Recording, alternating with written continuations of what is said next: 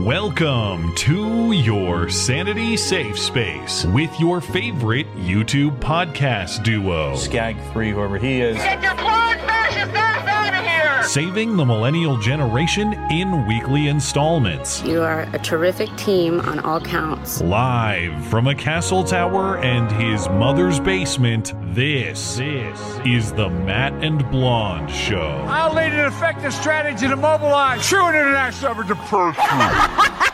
Hey, why the fuck is the gas so high, bitch?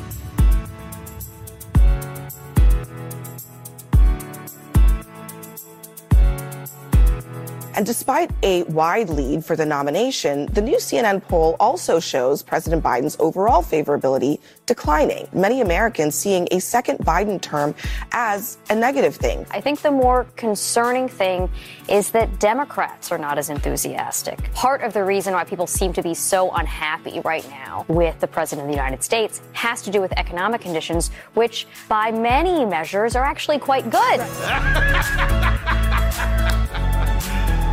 You serious? I mean, this is the great irony. The economy is pretty good, but people feel like so- their eco- economic situation is unstable. we have trillions of dollars that are going to go out in this infrastructure bill, and that will really improve people's quality of life. I doubt it. You are fake news. Shut up, bitch! Very fake news. That was four days ago, five days ago. You suck, fuck you! Come on, man. Give me a little break here. This is lit, lit, lit, lit, lit, lit. That's a big game, man. All right, America, go to the YouTube right now. Big ups to Rebecca for keeping Matt woke. Congratulations to both of you. You're awesome. I, I can't do it. We'll do it live. We'll do it live! Fuck it, we'll do it live! Hello and welcome to the show. It is a great show. It is a terrific show. It is a tremendous show. Frankly, the very best. You can ask anyone about that. People often do. I'm told this is the Matt and Blonde Show. My name is Matt Christiansen. I'm flanked on my right, as always, by my wonderful co host, Blonde. Welcome. Hello. Happy Memorial Day weekend to all of our listeners, of course. Please take a moment to remember those who made the ultimate sacrifice. No, not in fact George Floyd, but those who put their lives on the line for this country and paid that price. And the good news is the country is saved once again. Memorial Day is always about heroism, of course, but this year it's especially heroic because Joe Biden and Kevin McCarthy have saved us from the crisis of defaulting on our national debt. That's right. There's an agreement in the works that everyone hates, but everyone will vote for anyway. And then they say, or they will say, they'll never do it again and campaign against it before they get reelected and go back to Congress to do it once again in a few years' time. We'll break down the big details you need to know on exactly how many trillion, bajillion more dollars in debt we are signing up for. It's a lot. It's just another hilarious number. Actually, if I understand this correctly, it's infinite dollars. There is Oh, no it- it debt is, ceiling for two years or a year and a half. No. Uh, well, after the election. So, yeah, a year and a half. Anyway, infinity dollars. Uh, get money printer, get that ready to go. Burr. We're going to need it very soon, but we'll break we'll break down the deal, or at least the deal in principle. Nobody even has the text yet. Not that they're going to read it anyway, but the bill doesn't doesn't quite exist yet. Plus, uh, the toughest January 6th sentence just dropped. 18 years in prison for the Oath Keepers founder for seditious conspiracy. Sounds super fair. Yeah, even though he uh, never entered the Capitol on January 6th. It's the uh, it's the toughest sentence for now, of course, because the Proud Boys, at least several members of the Proud Boys, were also convicted of seditious conspiracy a few months back. They are set to be uh, sentenced in August, so we might see an even harsher sentence then. Target, meanwhile, is bleeding worse than Bud Light in response to its Pride Month offerings. And Target says violent extremists are threatening them. They just can't show any particular evidence of the violent extremism. Do they, They even al- know what that is? Well, apparently it's uh it's a middle-aged white guy in Missoula, Montana, saying, "Hey, I've had enough of this nonsense. You hear me?" And politely leaving the store when asked to leave. That's the height of domestic extremism. Um, But uh, Target also can't explain why they embraced violent extremists in the context of racial riots three years ago. Plus, we have a four piece hoax hate special for you this weekend. And before we get out of here, tonight's movie review is Downfall. I'm excited to talk about that one. Uh, stick around for that. Plus, we'll catch up with your super chats in between topics. 10 bucks and up on the Sunday show, of course, because we are no good, low down money grabbers. It will be all this and more on your favorite couple hours of listening material. Remember, you can find everything show related and support the show for as little as a buck a month over on the website. That is mattchristiansenmedia.com. Listener support is hugely appreciated, and it is what keeps the show operational. If you enjoy the show, please consider supporting the show. We also have show merchandise for sale over on the website as well. Plus, we have offers from friendly listener owned businesses too. This week's feature business is our friends over at Western Razor Company. Most razors sold today are made in China by global conglomerates who hate you. Well, not anymore. The High Noon Safety Razor from Western Razor is made in America with all metal, no plastic, long lasting construction, and uses widely available double edged razor blades that only cost pennies each. Safety razors were used by just about every man in America back in the 50s and 60s until the big razor companies figured out they could make more money selling disposables and signing you up for endless subscriptions. But the safety razor has always been the superior method for a better shave at a lower long term cost. And Western Razor has launched new products for 2023. You can now buy US made blades straight from Western Razor. There's a fine leather razor cover as well for protected travel and storage.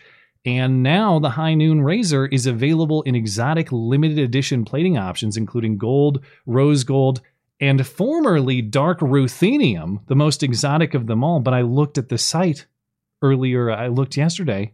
Dark ruthenium is gone. I hope you scooped that when you had the chance. No word on if dark ruthenium is coming back, the word I never knew about until Western Razor.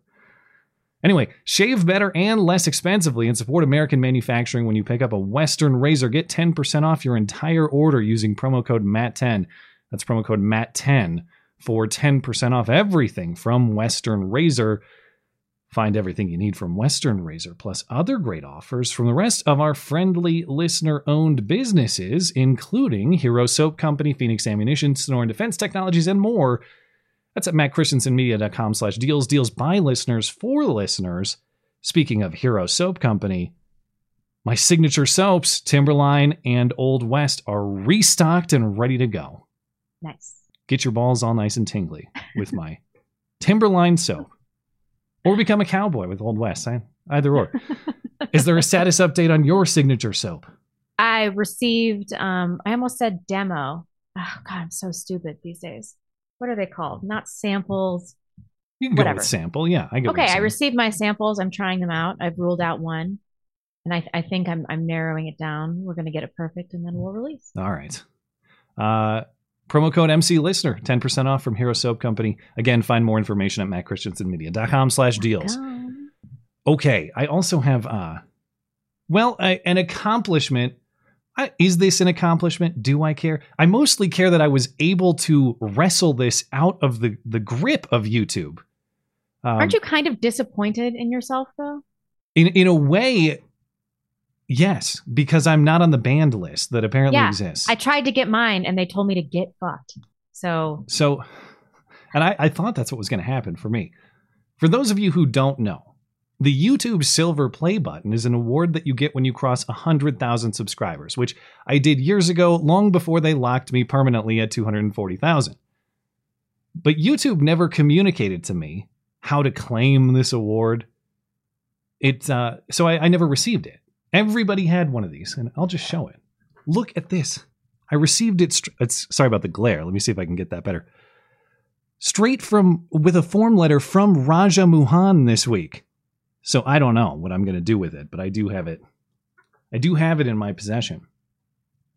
don't you And- have two hundred twenty-four thousand subscribers? You hit hundred thousand like seven years ago. 240, and it's been locked at 240 forever. Mhm. It will never move up or down. I'm not even jelly.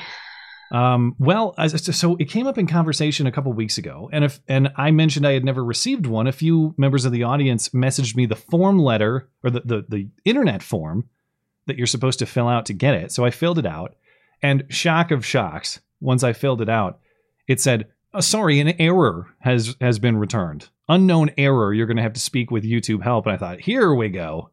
This is how the process starts. When you did it. I'm going to see it through. So I got in touch with one of their chat help agents. And this person said, Oh, we're going to have to investigate. Not sure what's going on there. And I thought, Well, it was fun while it lasted. But this is the part where you disappear after this conversation. I never hear from you again. And you're counting on me just to give up on getting my silver play button because I'm one of the undesirables. I'm not supposed to get recognition from YouTube. Indeed, though, I did hear back by email a few days later, and they said, Yeah, you are eligible for your silver play button. Give us this information and you can have it. And a couple weeks later, here it is. And and I didn't save the form letter because it was just printed. If it had Raja Mohan's actual signature on it, I would have saved it. But it was just a generic form letter with his printed signature, so it wasn't much special. And I wish I actually would have got it earlier because I'm sure Raju Mohan will have uh, a, a storied tenure at YouTube. But I I grew up on YouTube in the era of Susan Wojcicki. So to have Susan Wojcicki attached to this would have meant more to me. I missed the deadline. Oh, asinine. I just Uh, want mine. It took a long time to get 100,000. And they told you flat no? They were like, no, you violated a whole bunch of terms of service. You're never getting this. Well, there is a. I've had strikes on my channel. They're now expired. I've, it still is in warning status. So I have violations on my channel. I've never been.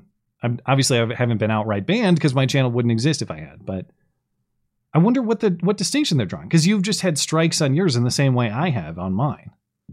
I never, uh, when they give me a strike, I never try to fight it though. That's the reason my channel is still alive.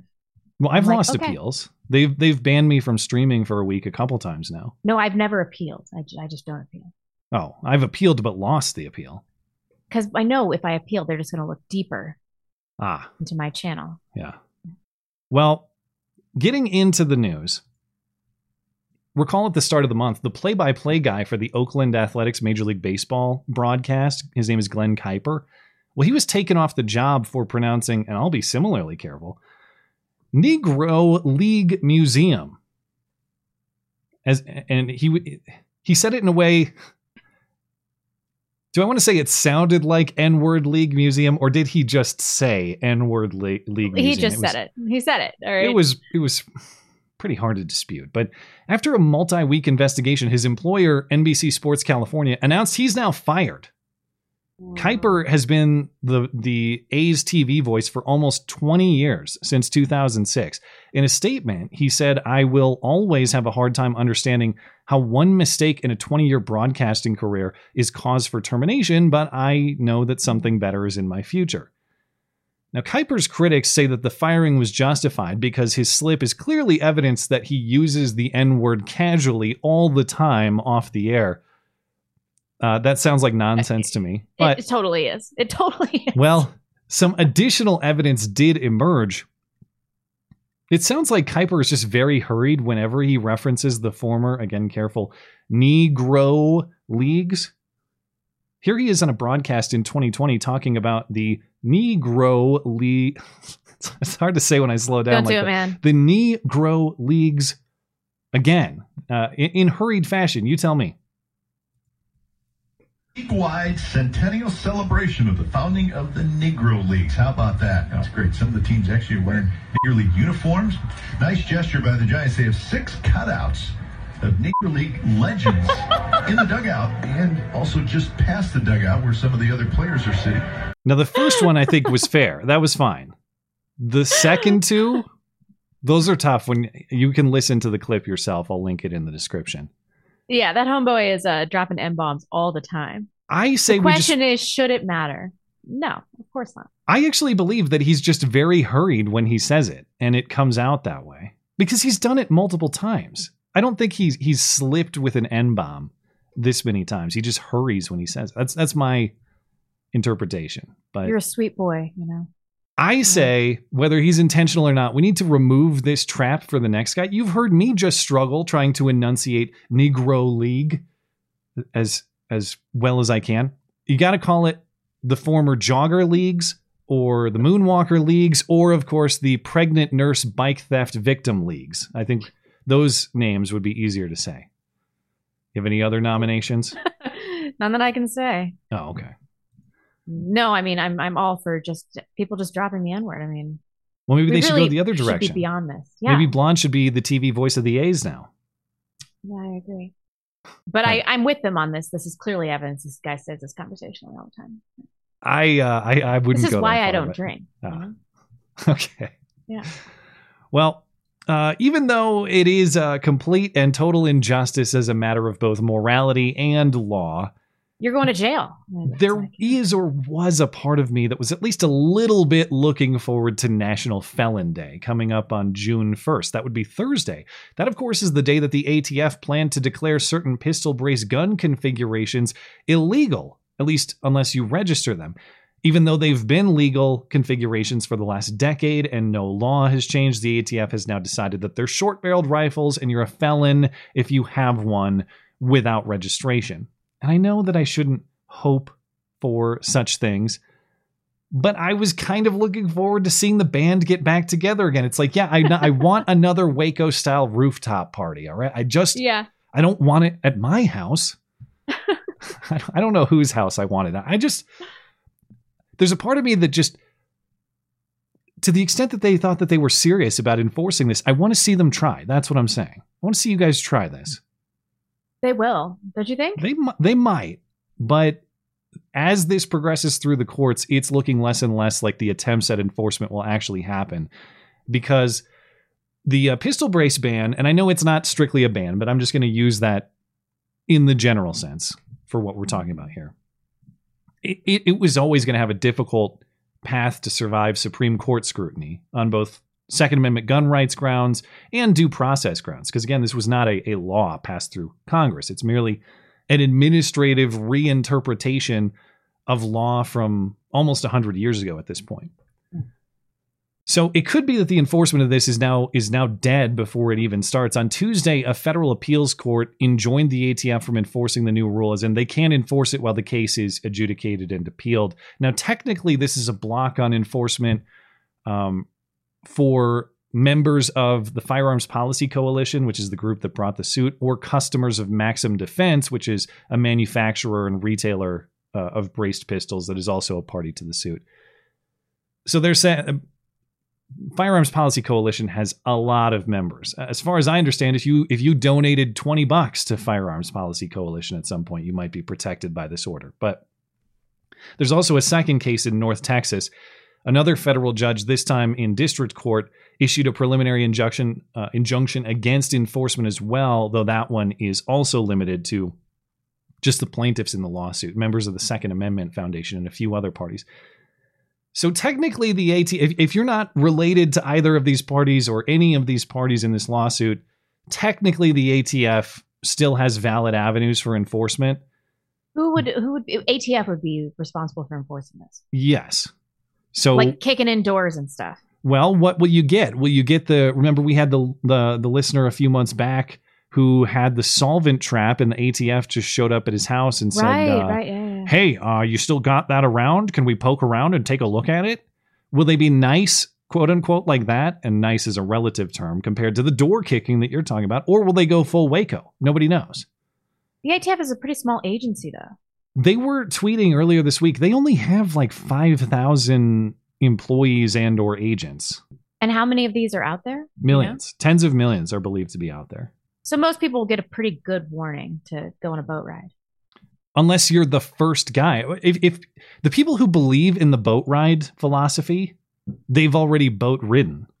That's true. The people who are drawing a line in the sand here, you're going to get warning if they're actually going door to door in your community, unless you're the, the very first guy. But I just don't I don't see them doing that uh, because this is heading the wrong way so quickly in the courts. I- I'm just skeptical that the ATF is going to try it against anybody. But then again, this is the ATF, so I guess Yeah. hide your dogs, hide your wife.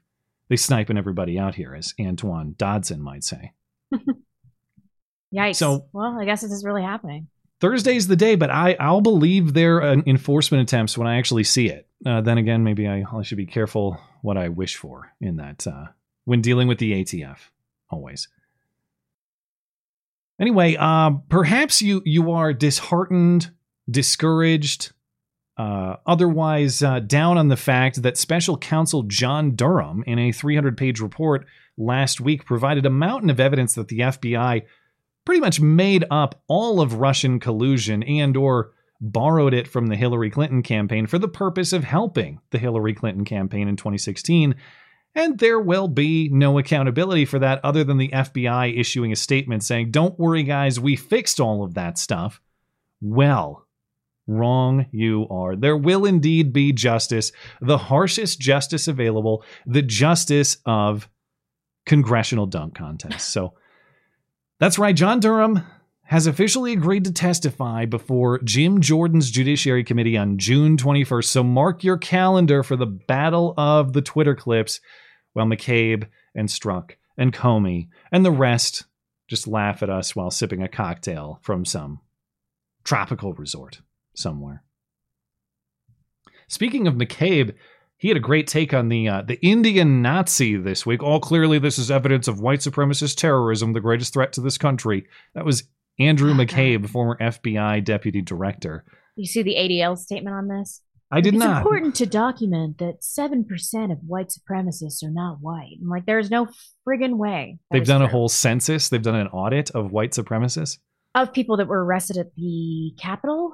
Oh, that's how they did. Everyone on January 6th is a white supremacist. I need to look into that, actually. That sounds incorrect. Everybody that marched at Charlottesville. Something like that. Hmm. Well, is it in this article? I could find it while you s- uh, update me on what's happened Just with known Search white, seven percent. Um, white supremacists. so Sai Varshith Kandula. Varshith Kandula. Oh, Yeah. white supremacist uh, for them all, for all ages. Nineteen-year-old immigrant, by the way. His family was on an HB visa or something like that from Chesterfield, Missouri, my hometown. Went to my high school. That's right. We mentioned that on Wednesday, but I forgot. Isn't that crazy? You guys went to the same high school outside of St. Louis. Marquette High School in in Chesterfield, Missouri. Kind of sucks that this is going to be what we're most famous for. An Indian Nazi. Is there a is there a notable people Wikipedia for Marquette High School? It's got to be Yeah, it's this guy. blonde. Well, blonde's excluded, but Sai No. Varshith Kandula, the attempted presidential assassin by slow motion U-Haul. I know. Oh, so he hit it included. twice. He hit this barricade twice, and so it wasn't an accident. Um, and he's been arrested on suspicion of multiple charges, including threatening to kill, kidnap, or inflict harm on Biden. Federal prosecutors filed only one charge, which is destruction of U.S. property in excess of thousand dollars. So clearly, they aren't taking any of those death threats seriously. I am starting to think that this is not a false flag because it doesn't make any sense, and he is kind of at that age for a psychotic break. you He's know? just a lunatic, well, he's not a white nationalist, or he maybe he thinks he is. but Maybe he that's has no no true history of of white nationalism. He's Hmm. not talking about how white people are superior. All he said was like, "I like Hitler, kill the president." I'm not seeing an extensive social media history. Yeah. Definitely no congregation in person. It it just doesn't you know, it just doesn't add up. And he doesn't seem like a Fed because uh, he's not white. Well, yeah, I guess, I guess you could argue it either way. Uh, that that if this is a if this is a truly some kind of hoax or false flag, that surely they would get the white guy. stereotypical white guy to fill that role. On the other side of it, is the federal government in fact so diversity obsessed that they have diversified their workforce Why would they do in that, that? way? I don't know. I'm kind of out on the conspiracy theories on this one. I think this Hmm. is this is just some psychotic psychotic kid and they use the opportunity to kind of exploit him in the media. Now I just feel bad for him. It is very weird that that the charging document said uh, that he said, "Hey, I'm here to kill Biden and Kamala Harris," and they've just decided that his his only crime, at least for the moment, is destruction of property. That's it. Right. I mean, the only reason they would do that is if he had a history of mental illness, which I'm I'm sure he does. He's probably schizophrenic or something. or if he were a Fed, and that doesn't really make sense. Here is uh, the the statement on the percentage of non-white white supremacists, or at least something that could be interpreted that way. In the story, quote. A 22 a 2022 University of Chicago study found that nearly 7% of the more than 1,000 rioters charged in the January 6, 2021 attack on the US Capitol are not white. Ah, okay, so it was January 6th. As though what is the racial component of January 6th? Why would that be I don't understand why that's supposed to be revealing of anything. Uh, no, like like minorities can't be pissed off at the federal government for any reason I without guess them not. being white supremacists. Well, That's so stupid. They, that that wasn't a, a Klan rally or something. yeah, I don't I don't get it. Whatever. Uh, anyway, so he, he does have a court date on Tuesday, huh? So maybe we'll learn more about the prosecution's theory here uh, as to why they seem to be drastically downgrading his charges. Well, he didn't really do anything, so I'm kind of with him on this. Um, well, yes, but we also live in a world where if if you or I did this, uh, we would be going to prison for 18 years with uh, Stewart Rhodes, as we'll get to later in the show. But I would never do this because he didn't accomplish anything. You got to go big or go home. Let's mean, just say that for some strange reason we did. You know, just grant the premise here. We're not we're not going to be let off with a thousand dollar property destruction charge. Yeah, but what if we were schizophrenic? I don't know. This just doesn't add up.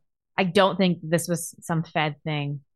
Okay, I'm willing to I'm willing to entertain, but we're now at least two ethnic Nazis in. If there's a third ethnic Nazi, something's oh yeah, yeah, yeah. All right, we'll come back in a few months, maybe sooner, with another ethnic Nazi to deal with. It's going to be like a, a Muslim white supremacist. Yeah, something like that. Yeah.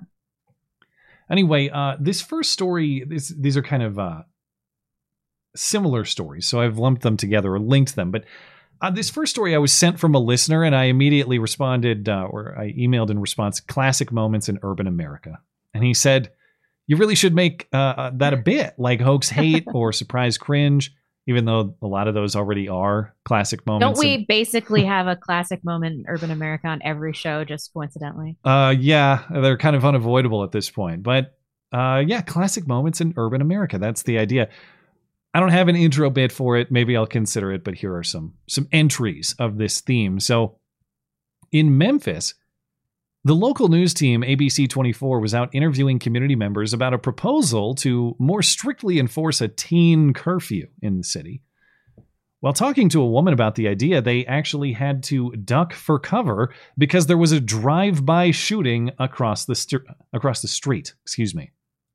Report about the city's crime problem almost every day. But today, that problem hit home for one of our crews while doing a story about crime in Whitehaven. We were interviewing a woman about the Memphis PD's plan to enforce the city's teen curfew when out of nowhere, a drive-by shooting across the street. Watch. Gotcha. Say you spell your name for me. Uh, my name is Yolanda, Y O L A N D A. Get down, just get down, get down. Thank you, Lord. All right, we should be all right. The shooter was targeting an apartment complex across the street. Now, no one was hurt and police responded right away, although as far as we know, no one's been arrested. Oh Yeah, uh, shit! There's a great look on her face on the first shot. Um, now, in fairness, the curfew would not have done much of anything about this particular drive-by because this particular drive-by happened at about 11 in the morning. That's how comfy the drive-by shooters are these days. And I checked before live, and as that uh, broadcaster said there, I don't see any updates on the suspect uh, on a suspect being identified or an arrest in the case. So, uh, Well, nothing. no one was no one was killed. Why would they even investigate this? Yeah, I have, like, guess that's actual crimes that were committed to investigate. Are well, there totally was an backlogged. definitely unloading your Glock in the middle of the city. Yeah, the but with the fatalities, they, yeah. they're probably this was Memphis. They probably are way backed up on on murders and rapes. Probably have like There- seven thousand unprocessed rape kits. There probably are a fair amount of more serious crimes. You're right. It's sad when uh, when dumping when when Glock mag dumping in the middle of the day is uh, not that big of a concern, relatively Mm-hmm. speaking. Well, course, San Francisco also has a serious crime problem, and so this week the city board of supervisors held a special outdoor meeting at UN Plaza. This is a site with an open drug dealing problem. And they chose this site so that the community could gather and consider plans to restore order. The meeting lasted about 10 minutes before it was disrupted by the crowd shouting and booing, and then a woman threw a brick in their direction that nearly struck a child, and so the meeting was paused and moved indoors. And I hope that today's dialogue focuses some urgency around the crisis on our streets and the need for an effective plan to address it. A few moments later.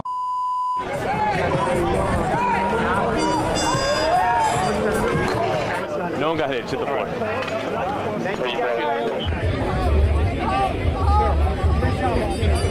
That kind of jazz music they started playing was to drown out the people yelling at them. That's a tranny. I was thinking the same. It's hard to tell, but I did grab this screenshot. It not only looks like a transgender person being arrested, but it looks like two lesbian cops arresting the tranny. Wow, 2023, folks. I'm guessing. Everybody happy about this? Very San Francisco, if that's the case. Okay. Uh, one quick update from a story last week, then we'll get to the debt ceiling deal. But uh, there was the case last week where a guy was apparently shoved under the light rail train in Minneapolis, and we had the video of a leg grote- grotesquely sticking out. I couldn't show the video, but it was we talked about it. Not only was the guy who did that, he, he apparently is released without charges, but there is actually video of the shoving itself now too. So what do we got here? Can you show this? I suppose not. I I can show the version that I censored. Yes. Um, okay, so what happened was, as we suspected, it was one black dude that like pushed another black dude in between two cars, immediately crushed, immediately crushed. And this guy, Daquan Stephen Rogers, um, he had previous, uh, but he'd been previously charged with some brawling incident uh, on Metro Transit last month. He has like a history of Metro Transit violent crime. Um, and then they tossed some plea deals around, and his last assault case dismissed the violent crime charge, and now he's free to go on his merry way. Like this guy's out. There is no further explanation from prosecutors about why. No. Okay. Yeah. Now this video is s- sort of strange. Like the guy who dies seems like he's kind of stumbling around almost. I hope for his sake he was wasted drunk or something. But it's very yeah. clear that, that, that this particular gentleman, uh, Daquan Stephen Rogers, if the guy wasn't already walking into the gap between the trains, Daquan here gives him a, an assistant he or an assistant He got pushed in there. shove. Yeah. Here I can show you the shove. I can't show you the aftermath. Okay. It's crappy quality, but here you go. Guy in the white shirt walking toward the trains, pushed down under, and then he's under, and that leg that was poking out is just being dragged along the platform. He he might have fallen anyway. Maybe that's what it is. I, I don't Can know. Can we watch man. that Like, one more time? it- He was- there's he was clearly like- a shove. Oh yeah. It's not just a guy walking in there, although he's he that right there. There's an extended arm. Yeah, Or maybe yeah. he saw him falling over. and He was actually trying to save him. Yeah, I don't think so. It doesn't yeah. look like that though. No, he he pushed him under the train. Yeah, and his little legs sticking out.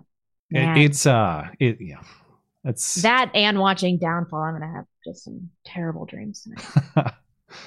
all right. So uh, I guess no harm, no foul in that particular case in Minneapolis. Anyway, well, uh, the big news of the weekend is uh, we have averted disaster by perpetuating and prolonging disaster. That's right, the federal government will avoid defaulting on its debt by piling on the debt in trillions of dollars more for at least two years to come. Kevin McCarthy and Joe Biden announced an agreement in principle to raise the debt ceiling, of course, uh, the nation's borrowing limit. The text of the bill has yet to be released. It uh, has yet to exist, actually. They have to write it uh, this week, and then they have to pass it before anyone has time to read it.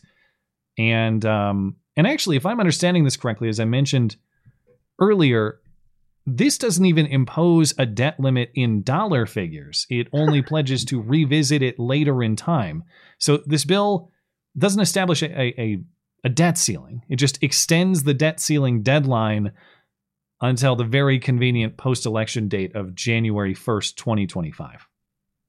So, unless I'm missing something, until then, the debt limit is actually infinity dollars and infinity cents. So, Hasn't it always been though, for all intents mean, and purposes? Like, what does this really change?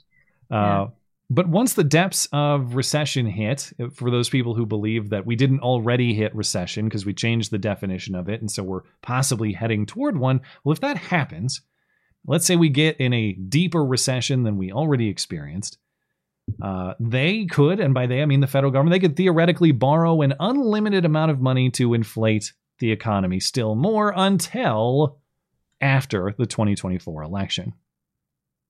Now, this morning on Fox News Sunday, Kevin McCarthy said that Democrats are very, very mad about this deal because Democrats get nothing. In fact, McCarthy says Minority Leader Hakeem Jeffries personally said that. Oh, we're so mad at you, Kevin. Democrats get nothing. Which, of course, doesn't at all explain why Democrats would agree to vote for such a thing, or at least why the president would agree to support it. Here's Kevin McCarthy. Have you talked to Minority Minority Leader Jeffries? It sounds like he's going to have to bring Democrat votes to the table because you've got at least a couple dozen who say that they're not. What's your conversation like with him about how you guys get this across the finish line? I think you're going to get a majority of Republicans voting for this bill. This is a good bill for the American public. The president agreed with this bill, so I think there's going to be a lot of Democrats that go vote for it too. Right now, the Democrats are very upset. The one thing Hakeem told me, there's nothing in the bill for them. There's not one thing in the bill for Democrats. I don't know that that's going to persuade them to join him or you yeah. on these votes I'm if they need you what he to. Mm-hmm. Well, uh, there is plenty in the bill for Democrats, at least in the form of concessions not granted. Things Republicans or conservatives wanted that are not, in fact, realized, at least if the terms of the deal as reported are correct. And um, uh, so let's talk about what's actually in the deal. Um, remember, Republicans wanted to freeze spending at 2022 levels. Last week I said 2019. I was mistaken. That would be way too sane. We have to go to 2022 levels. We can't go back to 2019. That's what Republicans wanted. They did not get that. The best they could do is spending will stay the same this year and increase by 1% next year. And so McCarthy literally did the meme, the meme that Republicans are just Democrats with speed bumps. Here's McCarthy in the same interview celebrating this bill as growing government just at a slower pace. We were able to do this when the president said he wasn't even going to talk to us. This is really a step in the right direction. It puts us a trajectory that's different. We put a statutory cap on only spending 1% for the next six years. So we let government grow, but at a slower rate. Oh, great. Fantastic. And now in the, in that clip there, he said that it's 1% spending growth cap for six years. I haven't seen that reported elsewhere. The Wall Street Journal report says 1% cap, uh, cap next year. Again, the official details of the bill are forthcoming, so perhaps there's just some miscommunication or misunderstanding there. In any case, that's Kevin McCarthy telling you. Uh, Kevin McCarthy telling you government is not shrinking. It is not even staying stagnant. It is growing, but the trajectory has changed. This is revolutionary because it's uh, slightly less steep in its growth path. Who So, thinks the government is not growing? well, thinks that? uh, it's not it's not what people think. It's what people want or what is considered good. I suppose. Like what what what is the actual goal here? And if the goal is slower government growth, well, I mean, that's not much to celebrate. But this is what we're supposed to celebrate. Uh, now, as far as the uh, the other uh, provisions of the bill and uh, what Republicans wanted but didn't necessarily get, Medicare and Medicaid remain unchanged. The 1% cap does not apply to that spending. There are expanded work requirements for certain federal welfare programs, namely SNAP, uh, Food Assistance Program. Able bodied adults without children will face time limits on receiving food stamps if they fail to meet work requirements. No work requirements will be attached to Medicaid. So, this is what John Fetterman was all mad about when he was trying to make sense, speaking to the Silicon Valley Bank Mhm. former CEO. I can't believe that they're su- suggesting that in order to re- receive food stamps, an able bodied adult who has no children ought to have to work in some form or even do some kind of job training. How ridiculous. How insane. You should be able to sit on your ass, even though there's nothing wrong with you and you have no dependents, and collect on everybody else's back. Republicans, of course, wanted a reduction in IRS funding. They didn't really get that. They did chop $10 billion off the $80 billion expansion for the IRS approved last year. So there you go. That's a big part of the savings. Their um, savings. yeah. the savings. It's it's like um, you know, if a fifty thousand dollar car goes on sale for forty five, and you don't Yeah. necessarily have to buy Whoa. the car, but did you save money or did you spend forty five grand that you didn't necessarily have to? Yeah. Uh, there's a provision uh, to claw back unused COVID 19 relief funds. I'm unclear how much of that there even is left. What is there to claw back? I, I don't see a, a definitive dollar figure. Um, but this this report notes that there's 400 million potentially to recover from the CDC's global health fund. So uh, there you go, half a billion dollars taken back from the CDC Mm. Potentially. Uh, Republicans wanted to cut some of the spending in the Inflation Reduction Act. Didn't get that. Republicans Wait, wait. wanted. Did you say that the CDC had 400 million additional dollars because of COVID relief? That's what this report says. Yeah. We just gave them 400 million dollars and we're like, figure out COVID and then give it back now. Is that what you're Some it was it must have been appropriated to the CDC for the purpose of COVID relief, and it remains unspent, unallocated, whatever. It's sitting somewhere, so I guess we can get that back. Uh, so no reduction in Inflation Reduction Act spending. Republicans wanted to stop Biden's student debt cancellation. Didn't get that, though. That remains before the Supreme Court. We should see a decision on that in June here, I believe. So we're going to get an answer about whether that was constitutional. Any sane answer would say it is not, and that is what I expect the Supreme Court to say. But there is room for surprises on that. So the bottom line is, um, we are getting about fifty billion dollars in quote unquote savings from and savings relative to the to the Biden trajectory, the Biden status quo, in exchange for what will probably be about $4 trillion in additional debt over the next two years at the current pace. And again, Uh. $4 trillion isn't even set. It's not, that's not a number that's set in law. It's just if we continue on our current pace, that's what we will, that's the debt we will acquire unless something radically changes. But this agreement says nothing has to radically change. Just carry on until after the election. So, uh, pass, isn't it? it, it probably will, although there might be some drama. Uh, I, the reason I say it probably will is because McCarthy and Biden are not going to promote this bill knowing they don't have the votes for Right, it. That would be incredibly politically moronic. Then again, I have seen episodes of political idiocy from both men, so it's possible. But there is a faction of conservatives who don't like this uh, debt ceiling bill. There is a faction of progressives who don't like it. Conservatives generally don't like it for the reasons just described. Um, but of course, without the full bill text, there isn't a full uh, vote count. Some are already defecting, though. So Chip Roy uh, has been on Twitter uh, heavily critical of this bill. Probably a no, I'm guessing. Lauren Boebert says she's a no. Ralph Norman, Bob Good, Ken Buck, I've all seen them implying no votes or at least strongly criticizing the bill on Twitter. Now, in, in any other, uh, excuse me, in any other bill context, of course, uh, if if this was a, a, a partisan vote, McCarthy could only lose uh, four votes. I think is his number. But the idea is this is not going to be a partisan vote. That that with Biden supporting this bill, Democrats in general are going to vote for it, even if you have a handful of conservative Republicans saying no. But will they?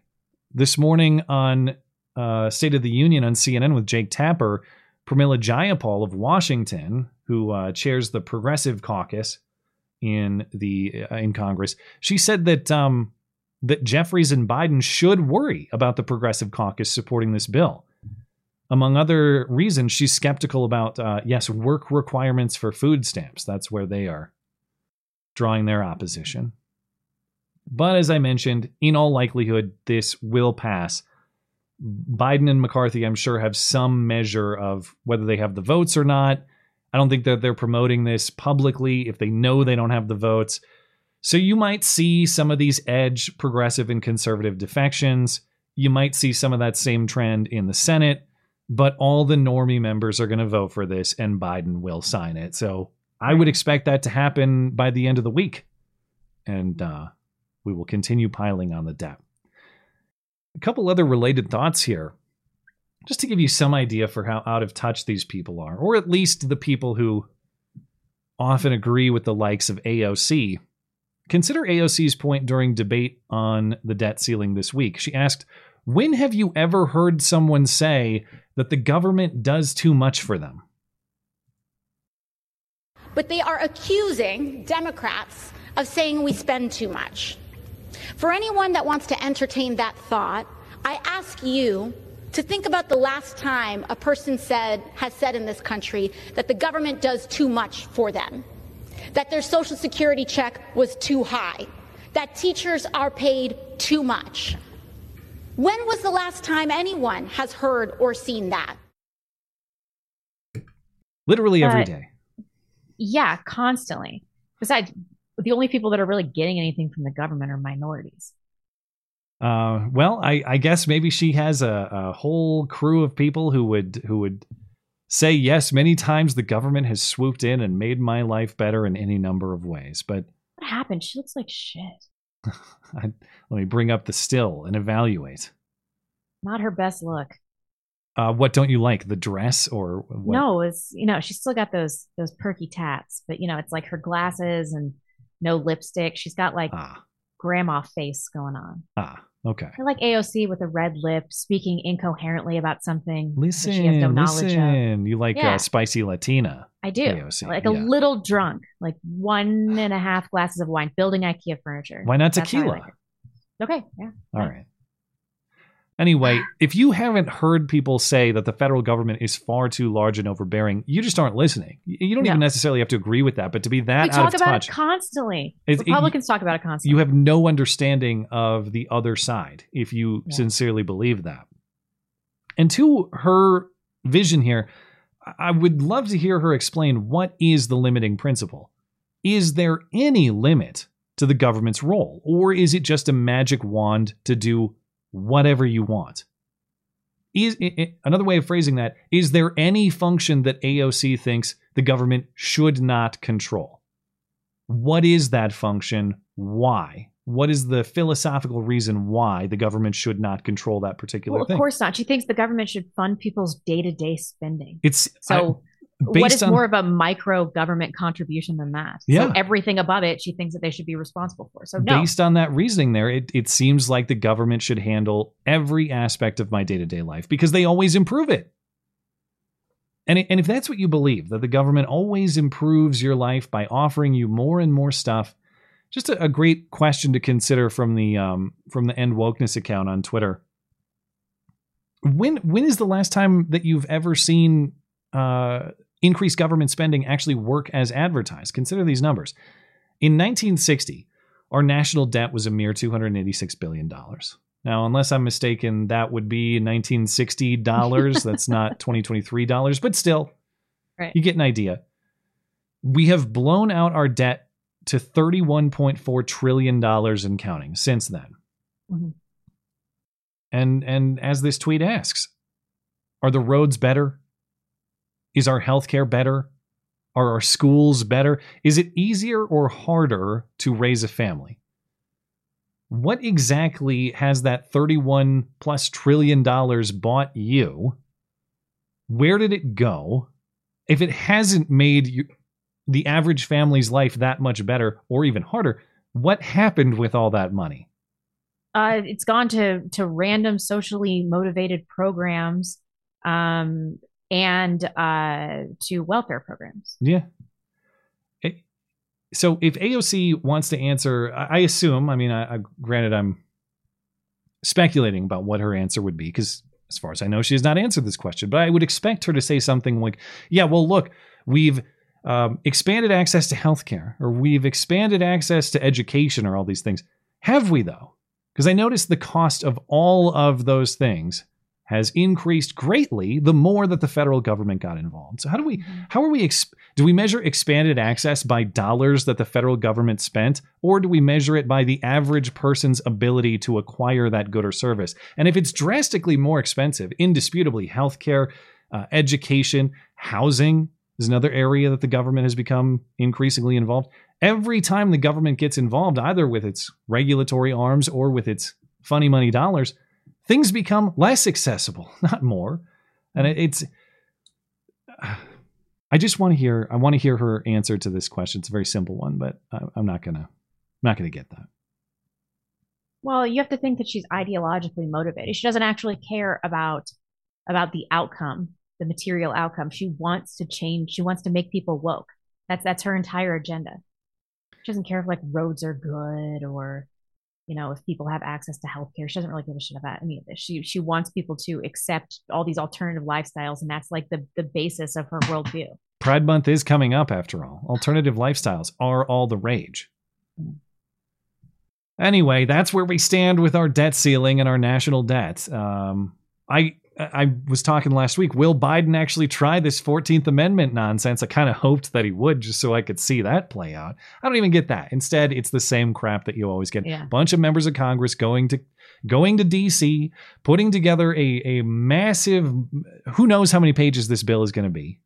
Nobody will read it. They'll all say it sucks. They'll all vote for it. They'll all campaign against it, and we'll do it again in a couple of years. Yeah, That's how it boring. always goes. That's it's super boring. I'm sick of this. Yeah, I probably should have. It was foolish of me to even entertain any option or possibility otherwise. No, I mean you got to have a little hope, right? Yeah. Well, One of the two of us has to have a little hope. I'm just hoping for entertainment at this point. I'm not even hoping for salvation for my country. I'm just hoping for entertainment, and they're denying me that. Truly, these are tough times. well, before the top of the hour, we got time to talk about the January 6th sentences, if you want to It's do that. outrageous. Yeah. Uh, well, also I'll get to Stewart Rhodes first, and and then uh, they they got they got the other guy. They got the guy with his feet on Nancy Pelosi's on desk. desk, yeah. We got him. He was He just is- a humble white trash guy. He literally didn't do nothing. Uh, it seems like they had trouble building a compelling case against him, but uh, Did they? He got four and a half years. well, the jury bought it. I guess they just couldn't come up with serious crimes to pin to him. that black guy murdered somebody. Uh, which one? Seriously, really. which one are you talking about? Mi- a Minneapolis light rail Oh. guy. Well, uh, it, it looks pretty murdery on the video, but I guess the prosecutor sees something I don't.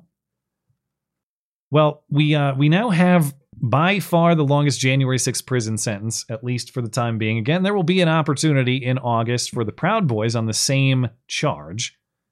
But uh, U.S. District Judge Amit Mehta, Mehta sentenced the founder of the Oath Keepers, Stewart Rhodes, to 18 years in prison this week after he was convicted of sed- uh, seditious conspiracy back in November. Seditious conspiracy, in more plain language, means a plot to stop government function or even to overthrow the government by force. So it doesn't necessarily mean that you committed violent action, just that you had a plot in place, two or more people conspiring or agreeing to a plot to commit this violent action. It's the exact same. And this same was thing. something of a defunct charge, right? Well, it's been very it's very very rarely prosecuted. It's a Civil War era law that they're using here. And I looked at the history of it when I was looking at the Proud Boys stuff. There have been a handful of successful prosecutions, and I'm talking under 5. And the ones that have been successful prior to January 6th were often foreign terrorists who either committed or very clearly plotted terrorist actions. I'm talking like built the bomb and were in the process of going to blow something up. Yeah. In the context of the Proud Boys and Stewart Rhodes and the Oath Keepers, they're taking spicy texts and spicy Discord chats and acting like that is a plot to overthrow the country. So the judge said Rhodes presents an ongoing threat and peril to this country and the very fabric of our democracy. The judge said Rhodes' uh, conduct amounted to terrorism, which is why the judge gave it a, uh, gave a sentence on the high end of the sentencing guidelines.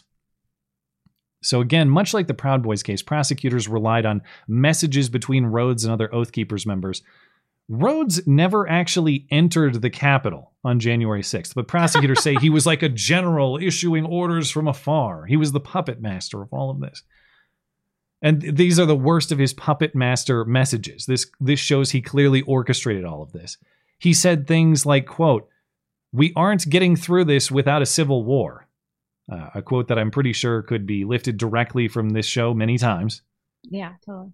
And quote, "The final defense is us and our rifles." Again, a constitutionally correct Wow, that's statement. incredible. It's so non-specific. Well, it, it would never. I don't know how this is going to play out. I think, according to the Supreme Court's incitement standard, this would not satisfy any sort of uh, of legally actionable incitement. It's making me worried. But this is, these are DC juries and uh, DC prosecutors, so all that's out the window. Now, um, notably, neither the Oath Keepers nor anybody else, of course, brought rifles to the Capitol on January 6th. So it's really weird that he's saying the rifles are our final defense, but also nobody bring them. yeah, right. This is an order from your general. Okay. Uh, and to date, no Oath Keepers have been convicted of any violent crime on January 6th at all, including Stewart Rhodes, who again was not at the Capitol, or at least inside of it. So he couldn't have committed any violent crime himself because he wasn't there.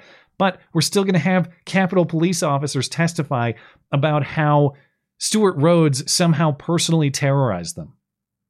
So remember the uh I should have grabbed the clip. Harry Dunn, no, not the guy from Dumb and Dumber. Harry Dunn is a uh is a is a Capitol police officer and he's the the black guy who did that uh am I am I thinking of the right name? Was it Harry Dunn in Dumb and Dumber? Before I smear him. I don't know. I'll look that up in a minute. I might have got that wrong, which is a shame because I love that movie. And it, whatever. Harry Dunn is a Capitol police officer, and uh, he he's a black Capitol police officer. And during some of the congressional testimony earlier, he claimed that the crowd was calling him the N word the entire day, just chanting the N word at him. And he even said the hard R N word in front of the congressional committee. And even though January 6th is probably the most filmed event of all time, the, nobody could ever produce video of this, just like Brian Sicknick getting hit with a fire extinguisher. Those are the two videos they could never produce. but, but Harry Dunn uh, gave some testimony at Stewart Rhodes' sentencing. And he said, I used to enjoy coming to work every day, proud to be a police officer, but the defendant took all that away from me. So if it wasn't for Stewart Rhodes and his texts to his friends about uh, about maybe we're going to have a civil war someday, and also hang on to your rifles because that's your last defense. If it wasn't for that, Harry Dunn could enjoy his job as a Capitol Police officer. Then they brought in um, Christopher Owens, who's also uh, well, he's a, a Metro DC Metro police officer, who said, "quote My physical traumas and bruises have healed, but the emotional trauma stays with me to this day." What a bitch. Okay. Stewart Rhodes did not attack either of these men. Stewart Rhodes did not assault either of these men. Stewart Rhodes was not even there. Stewart Rhodes also did not tell anyone to attack these people. And even if he did, let's say that there was a text that said, um, Harry Dunn is a bitch and an N word. You should punch him. Wouldn't matter. Well, is that 18 years in prison? No, in any other context, not. it's not. It- it- you could call it a crime. I mean, I'm sure it would be prosecutable, but it would not be 18 years in prison. Yep. Rhodes and his legal team say that he will appeal. Well, good. Yeah. I'm sure there will be no justice.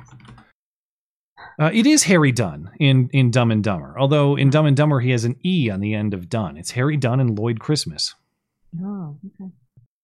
You know, this feet on desk guy that we talked about, he got four and a half years. Boy, how dirty were his feet? Pretty dirty. They, they were, to be fair, they were pretty dirty. Okay. He was a retired Arkansas police fighter, and all he did really was put his feet on Nancy Pelosi's Or desk. firefighter, right? What did I say? Police police fighter in the context of January 6th. Did I say funny. police fighter? Yeah, yeah. No freaking way. He's not a police fighter. He did wow, no police that- That's fighting. a Freudian slip. He did no. Yeah. He was a firefighter. no police fighting. Um, and he was given 54 months in prison and three years of supervised release, two thousand dollar fine. Additional charges included theft of government property, which turned out not to be true. They were saying that he stole some of Nancy Pelosi's letterhead, but he actually wrote her a note and bled all over it because he was getting maced and he ran into something. So how did they convict him of theft? They did not. They Oh, convicted him okay. of civil disorder and obstruction of an official proceeding. Oh, Um, okay. And they also charged him with disorderly and disruptive con- uh, conduct in a restricted building, and then uh, entering entering grounds with a deadly or dangerous weapon. But he had a he had like a taser or a stun gun, but it didn't have any batteries in it. Oh, so is that uh, that's a crime? You can't carry that in the Capitol. Is that the is that Correct. the thing? Okay. Yeah, yeah. Batteries he was not? convicted on the felony charges of civil disorder and obstruction of an official proceeding. So I said, What about parading? Didn't they get him on parading? they got him parading and or demonstrating in a Capitol building. Yeah. Actually, no, he wasn't convicted on that. Oh, he wasn't. But no. That's like so uh, four four and a half years. He didn't steal anything. You know, show me the man and I'll show you the crime. This makes me very very concerned. Show me the especially with man. this I'll show you the previous guy. parading. Yeah, We'll really. uh, especially with this previous guy. Like any number of those things have and will be said on this show. Oh yeah, I I seriously if if someone out there committed, let's say someone in the audience of this show uh committed a crime of some sort. I'm not saying January 6th, but just take any sort of crime like that. I'm sure that they could probably plausibly connect something that you said, that I said, that someone else said on the call-in show, something in our Discord server. Yeah, if they if we want to play this game where generic statements about possible violence are applicable to specific acts of violence, we're all screwed. Uh, But the the only the only way out of that is uh is well it's it's the counter weaponization or it's just leaving the entire system. It's it's backing off these people and say don't recognize your legal system anymore. Or you have to counter weaponize. You have to start prosecuting them for the same thing aggressively. Totally. I mean, there are there's there are incredible incredibly stringent standards for uh, how specific you have to be for it to be ordained a threat. You know, and, and there's a Rightfully reason. so, yeah. Yeah. So, uh, God. Well, I just, I, I hope in his prison cell they get him, uh, they give him a congressional desk like that so he can put his feet up. I can't four and a half years for this. Yeah. It's just asinine. Anyway, and and not that 18 years for Stewart Rhodes is any is any less of a joke. I mean, that's that's completely insane. The guy's how old? He's got to be, I don't know what he's got to be in his 50s minimum. That's that's probably something This is major time. assuming he he serves the full sentence, that's got to be something close to an effective life sentence for this guy. He will live the majority of the rest of his years in prison, if not all of them, unless they get him out on appeal or unless he gets some sort of deal to get out early. 18 years. All right. Jeez. Well, next we'll get to uh to the happenings at Target throughout the week, but we should take a break and catch up with our chatters before we do. Over on Rumble, Yakko1977 says, Hopefully everyone is remembering what Memorial Day is for in their own way. I usually avoid the term Happy Memorial Day, but it's a holiday. Not saying don't enjoy a BBQ, just remember the fallen. Of course, uh, wise perspective to maintain, and it is it is sort of weird to say Happy Memorial Day. On the other hand, I don't Yeah. know that there's a a better way to say it, and I I would hope that those who were lost would want us to have as happy a day as we could for the right reasons. You don't want to do the Kamala Harris bit. I saw this earlier in the day. Remember two years ago, she tweeted a picture of her stupid grinning face, and all it said was, enjoy the long weekend. As though her smile is what is to be celebrated or honored over this weekend. Didn't the ATF like tweet about the Humane Society or something? that would i mean that's got i've whoever the paid troll is at the atf that's a great that's that's the one They great didn't job they? they? have i don't i could believe it i don't remember that but but yeah i would um I- don't think the intent of any of those who were lost would be for us to mope or and i'm not saying you're saying this yakko i'm just offering my own thoughts on this. Um to mourn and to honor does not necessarily mean to be sad if that makes sense. Uh, you don't Yeah. being happy and having a good day and a good time is how you honor those people as long as you maintain perspective about how and why I suppose. I mean, if I died tragically, I'd want people to just be just miserable on that day. You know, just remember me with their sadness. and with vengeance Yes. Your team, Vengeance David Hogg. David Hogg also tweeted out, "If I ever get killed in a mass shooting, politicize the fuck out of my death." Bond wants it as political as possible. I really do. Yeah. Uh, JSFUGY. I have no idea how to pronounce that, but you're a monthly supporter, and I greatly appreciate that. Thank you kindly. He also says, uh, migrating here, mittens from ScrewTube. There you go. Post surgery now will not miss the show. Well, I hope your surgery went well. And uh, thanks for tuning in for supporting the show. Um, Nikki941 says, Howdy, farmer. Nice pond you have there. If it, it would be a shame if someone had to regulate it. Neil Gorsuch, not on my watch. F word slur. Will Raja Mohan allow that?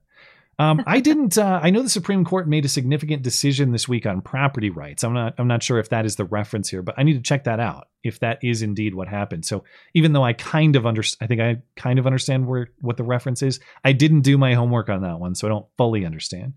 But based on the super chat, I support it, and I hope Neil Gorsuch actually said that in official Supreme Court documentation. All right. Uh, we we're good on we're good on Odyssey. We're good on DLive. So let's catch up on Tibby streaming YouTube. Injured Guardian resending because Blonde was absent at the time. Thank you. Uh, William Rand- Randolph Hearst sucks. A now deceased elderly friend of mine at the age of five nearly died as collateral damage when Hearst tried to have his dad killed for opposing his criminal misdeeds.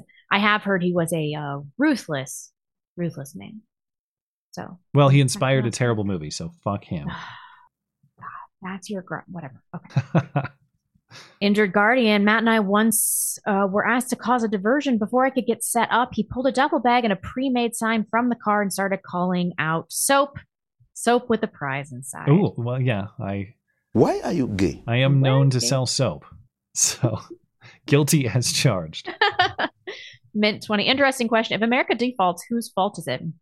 The president, the speaker, the people who voted for them. It's easy to hold people individually accountable in monarchy, but in a republic democracy, everyone can. Do you mean Hmm. everyone can hold individuals? Oh, there's there's more uh, messages up ahead. oh, everyone can blame everyone else. It's not my fault. It's the opposition. It's not my fault. My voters didn't want the deal. Everyone is responsible, and thus no one is. That's definitely Hmm. true. And he also says, in a dictatorship monarchy, it's easy.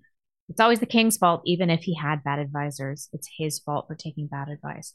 Ah, so maybe we should just have a monarchy so we can uh, deflect our responsibility. Well, first of all, thanks for uh, We supporting love you. show. You're very special. But is it? It is an interesting other side to the coin that, quite honestly, I haven't thought that much about. That when you decentralize power, you must also decentralize accountability because it is Yeah. rarely, if ever, any one person's decision, and so it is a consequence that you will create opportunity for finger pointing.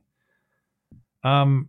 Well, I, w- I will say that in the uh, if the system was functioning as designed, and if we actually had, ironically, oath keepers in this country instead of oath breakers, then that ultimate accountability or at least ultimate power would remain in the people Yeah. inside of their respective states. That's not to say that it's the people's fault necessarily. Obviously, you you outsource your power to your representatives, and they're independent of you to a degree, and so maybe you didn't understand what you were getting. But I would say that that in that system, the ultimate accountability still rests with the people, and that's that is a good thing if that is how it is maintained. Right now, though, I'm not sure that that account. I'm not sure that the people have the power to overthrow the power center in DC, or at least it's very, very tough to do it through. It's very, very tough to do it through the system when we have people who do not honor the system. It's impossible to do it through the system. How can we even do that? well when when the system has been corrupted in the way that I think it has and when you have a power center like DC that refuses to accept the limitations assigned to it per the constitution I guess it it's it's always the people's power it's just a question of how that power is wielded and we have a system that is designed to make sure that it is or at least to provide a path such that it is wielded peacefully It's true. peaceful options are not being chosen commonly. Uh, no, indeed. anyway, Oh, uh, it's a, it's a really interesting thought, man. And it's something I it's, you phrased it in a way I hadn't thought of before. So thanks for that. Um, Injured Guardian also said my soap themed Deadwood reference failed. Very sad. Soap, soap with the prize inside. Um, I just watched Deadwood. I should I should What? be able to get this. I thought that was a gay joke. Oh yeah. That was a me too. Deadwood joke, and I Uh, missed it. I don't get it. I just watched Deadwood. I I miss Wu the most in that show. Said he was the best. Yeah. Um, General Grievance. Blonde and I once made soap. Matt was doing so well, we had to get in on the action. In an impossibly quick pace, we made $6 million, but we lost it when we expanded to the lampshade market. Kyle Hitler, baby. Thank you. All right, we'll circle back. All right. We will come back to your chats uh, toward the end of the show. Thank you guys. Appreciate it. Um, I'll have to just circle back with you. Okay, let's get back into the news and we'll start with um with what's going on at Target. So, uh first it was Bud Light, of course. and It still is actually. But now Target is facing the wrath or at least some uh, mildly costly pushback if you want to call that wrath. But over the last Pretty bad. well, financially, it it's looking pretty rough. Over the last week or so, Target has lost $10 billion in market value. That's a 22% drop in stock price. Yeah. Target stock is now trading at its lowest price in nearly three years. Now, in terms of stock price, that's actually a, a bigger hit, a worse hit than Anheuser-Busch over Bud Light. So Target is bleeding in many ways. And the pushback against Target is related to several items in the company's Pride Month merchandise. Some of these products uh, are from the LGBTQ brand Abprallen, if that's how you pronounce it, which is founded by a British designer. His name is Erik Carnell. And Erik Carnell, well, he was thought to be a Satanist. He is now denying that he's a Satanist, but he uh, uses a lot of Satanist themes in many of his graphic and clothing designs.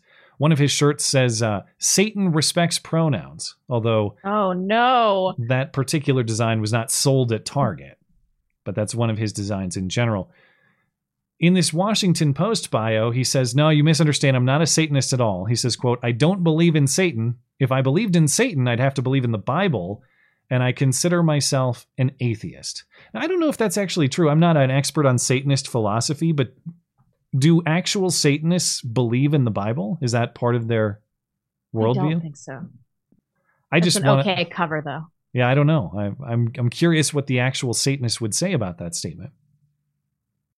Anyway, that's just part of, of the backlash. Target is also facing backlash for uh, these tuck friendly swimsuits that allow men who think they're women to tuck away their male genitals.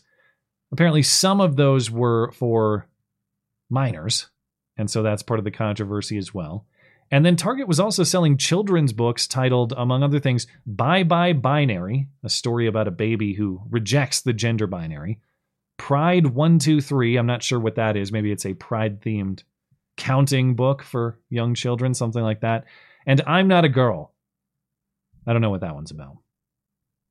But Target responded to the pushback by scaling back a lot of these displays. In, in some cases, removing items in general, in other cases, putting them more toward the back of the store. Um, but uh, Target is saying this is not because these items are inappropriate for children or that any of the criticism they've received is actually correct. It, it's because of what Target says are threats that they've received that are impacting their team members' sense of safety and well being. So, Target Target issued uh, a statement that said, "quote We've experienced threats impacting our team members' uh, yeah sense of safety and well-being while at work." Target continued in this statement uh, that the thing they regret the most is that anybody noticed with a picture of their now satanic dog. Uh, whoever did this Photoshop, I'm sure it took them two seconds, but it actually looks pretty legit. now, it, it uh, Target has also um, moved some of their items regionally. So that's an, another part of this explanation that doesn't make much sense. Uh, stores in southern states were shifting pride related merchandise away from the front of the stores toward the back of the stores. But were the threats regional then? Was it only uh, southerners who were very mad about this? Moving the merchandise in that way suggests some sort of market analysis at play, unless these are southern specific uh, southern specific threats. But the trouble for Target is they don't really have an explanation for what these threats are outside of a few very mild examples and some bomb threats that appear not to be credible, as we'll get to in a few minutes. The, this threat language, which Target issued earlier in the week, way before the bomb threat stuff even happened, appears not to be credible. It appears to just be made up, and Target Yeah. has yet to explain what these threats even are. So, uh, media outlets have actually backed off of these uh, claims. So, the AP, the Associated Press, whose articles, of course, feed hundreds of other publications, what the AP publishes will show up in your local news outlet. Well, they ran this headline Tuesday night quote, Target removes some LGBTQ merchandise from stores ahead of June Pride Month after threats to workers. Now, the article did not cite any What spec- threats to workers? Yeah. yeah. They didn't cite any specific ones. But then on Wednesday, so by the next day, the headline was changed, and this was stealth edited. They did not explain the change, they just made the change. And it became, quote, Target becomes latest company to suffer backlash for LGBTQ plus support, pulls some Pride Month clothing. This uh, version of the article does mention that some uh, some angry customers approached workers and posted threatening videos on social media from inside of the stores, but again, no specifics. And there are a couple videos that I've seen, but but either of these in the official six point ranking of white rage, I would I would grade them right about well now hold on just a minute, or is that too high? Do you think I think it's too high. I think we're at all right, Bucko. we're only at all right bucko? Yeah. Okay. The one in Missoula looks really mild. Uh, he might be a you just hold your horse. okay. Oh, so he's he's actually elevated. He's gone. He's gone up. He okay, he's not doing very much, but you can tell he's super pissed. Okay. he's so pissed off.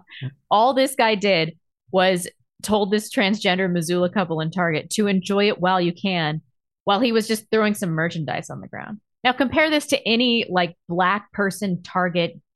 Uh, that was almost a disaster. Uh, uh the Minneapolis episode. Minneapolis episode. I'll I'll discuss it in a minute. Uh, we have a clip though.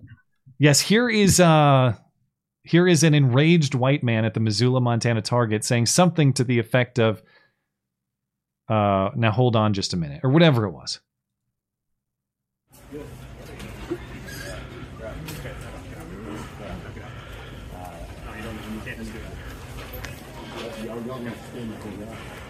Let's go talk over here. Oh, poor guy. It's so polite. What did they allege he actually said? There was something Enjoy it while you can. enjoy it while you can. Newsflash, pal. oh, okay. this is our problem. We're not uh, we're not angry enough. Well, you saw point 1 on the ranking, right? It does the when the anger hits, it hits hard. I, we are about to talk about downfall. And, Yeah. Yeah. Uh, there there was also this video. I didn't prep the clip, but there's a guy named Ethan Schmidt who did something similar. He took down the Take Pride rainbow cardboard display and stomped on it. And it's about a 20 second video clip. You can watch it.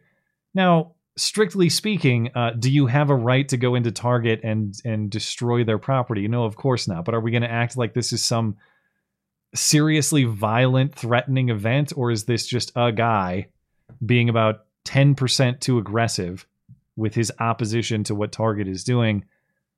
Because I remember, as you mentioned, there were um, there were episodes, particularly one in Minneapolis, where this wasn't even about Target. They weren't even opposed to Target. It was just opportunistically punishing Target. Of course, it was George Floyd three years ago, and this was the Target nearby in Minneapolis. This place was just devastated. It looks like some sort of natural disaster blew through. Whole stores ransacked. You got guys hammering on the self checkouts, I guess trying to steal the cash or whatever they're trying to get out of it. You got uh you got entire shopping carts full of stuff. Effectively the entire store looted. There were fires inside the store or destruction so severe that it engaged the sprinkler system, flooding the store. In response to this event, Target closed 24 stores nearby outright for several days. You couldn't even go in. At the time, Maybe I need to trust the process. You know, like black people are showing that they don't have very much impulse control. So maybe I need to trust that, that white people are just demonstrating impulse control all the while preparing for step number one. And that Oh. it's just going to be all right, bucko, until it's SS uniform. Well, they better listen to Newsflash Val. That's all I can say. yeah, better. That guy was just like, Yeah. and uh when that happened, did Target blame the political threats they were receiving? Not just threats, No. but political violence enacted on, upon them. No, of I don't think they not. addressed it at all. Yeah. No, they did address it. Uh, they actually enhanced their store with uh, improved social and racial justice graffiti art on the outside. And I, I don't know what it says entirely, but in this particular image, we stand together, we build together, I think is what it says. No, you don't. No, the whole store was destroyed together. There was no building at all. But somehow the political threats were less concerning for the Target Corporation when their whole store was destroyed, not just a, a corner of you know rainbow t-shirts for 5-year-olds. Yeah. Yeah. And and now there are these claims that Target is receiving bomb threats. You got epi- an episode in Utah and an episode in Ohio and somehow Tim Pool is involved. Yeah. Okay. Okay. So on Friday, uh, a bomb threat to multiple locations prompted the evacuation of the Target store in Utah, and then there was a separate incident uh, at multiple locations in Cleveland. So authorities were alerted to these threats after local news stations received emails from trans extremists threatening to bomb Target for removing satanic groomer merchandise. Uh, Salt Lake City police are like, there's no credible threat. And then something happened similar uh, in Cleveland and there were five Target stores in in those emails. So this is the email. Target is full of redacted cowards who turned their back on the LGBT community and decided to cater to homophobic right wing redneck bigots who protested and vandalized their stores. Um, we won't stand idly by as the far right continues to hunt us down. And then apparently this was also sent to Timcast, but Tim tweeted that he never received this email, timcast.com. And I have no idea how they got this screenshot. We did receive something similar, but this is not the one, which is odd. And he believes it's a hoax intended to smear the left. This also seems hoaxy to me. It reads like someone trying to trying to write as Antifa fictionally. Yes. Yeah. You guys suck. You catered to the right wing bigots and uh, I mean even if true though, this would not be necessarily what Target is saying they're combating. Target is at least implicitly saying we're combating right wingers who are opposed to our pride stuff. This threat would be people threatening Target for surrendering to Right. the right wingers. And so for t- even if these threats are legitimate, They're not. Target's claim of threats predates these bomb threats. So Target could not have been talking about this They weren't. when they said that they were receiving the threats that caused them to make this move in the first place. All I know is whatever's going on with Target, um, even with the Bud Light stuff, uh, th- this sort of uh, revival of boycotts, I think, is is somewhat refreshing to see. Insofar as uh, there's there's some accountability here being demonstrated that maybe there actually is a line that like okay we're not going to pretend that men and women are the same thing or that we should uh, encourage children to believe that men and women are inter- interchangeable in the same thing. And so there's always the option of just withholding your dollar and and seeing some success in that tactic i i do appreciate. Yeah. but there's opportunity to go bigger. And i always like the people who think creatively it's going to sound weird like thinking creatively outside the box within the box Yeah, and by yeah, that yeah. i mean not engaging in illegal or immoral behavior just thinking of creative ways to resist to borrow the term from the progressives This is who are so illegal. It's got to be. I don't know about this. Maybe, maybe someone who's maybe someone could draw up some creative charges. But I don't know other than trespass. Once they tell you to leave, you have to leave. I don't know how this could be illegal. And I don't know if this guy's actually doing it, but I do know that it's theft. There's no way this is not illegal. he didn't take anything. He's not taking anything. Wait a second. Let me describe it. Let me describe it. Okay. Okay. So this is a post over on 4chan.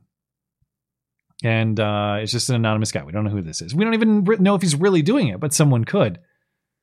He says he he goes to Target and did for pretty much every day for a week. He would load up as much of the tranny stuff as he could and then take it to the checkout. So maybe multiple carts. He says he would He would make the transaction as Oh, complicated as possible. Wear those protection plans, I don't know what protection plan you could get on like a t-shirt, but whatever options they have, he would say yes to everything to fill out all the paperwork and make it as complicated as possible. He says that that these orders of his, he he was getting carts full of the tranny stuff, like take the whole tranny display and put it in a cart. He says he was he was getting rung up for eighteen hundred to twenty five hundred dollars a piece. And then when it came time to pay the bill, he would say, "Oh, dang it, I forgot Where's my wallet? I forgot my wallet. Hey, anybody got twenty five hundred dollars cash I could borrow? Eh, Can anybody cover me? Oh no, nobody. Oh dang it! I'm gonna have. You know what? I'll. I'm pretty sure it's in my car.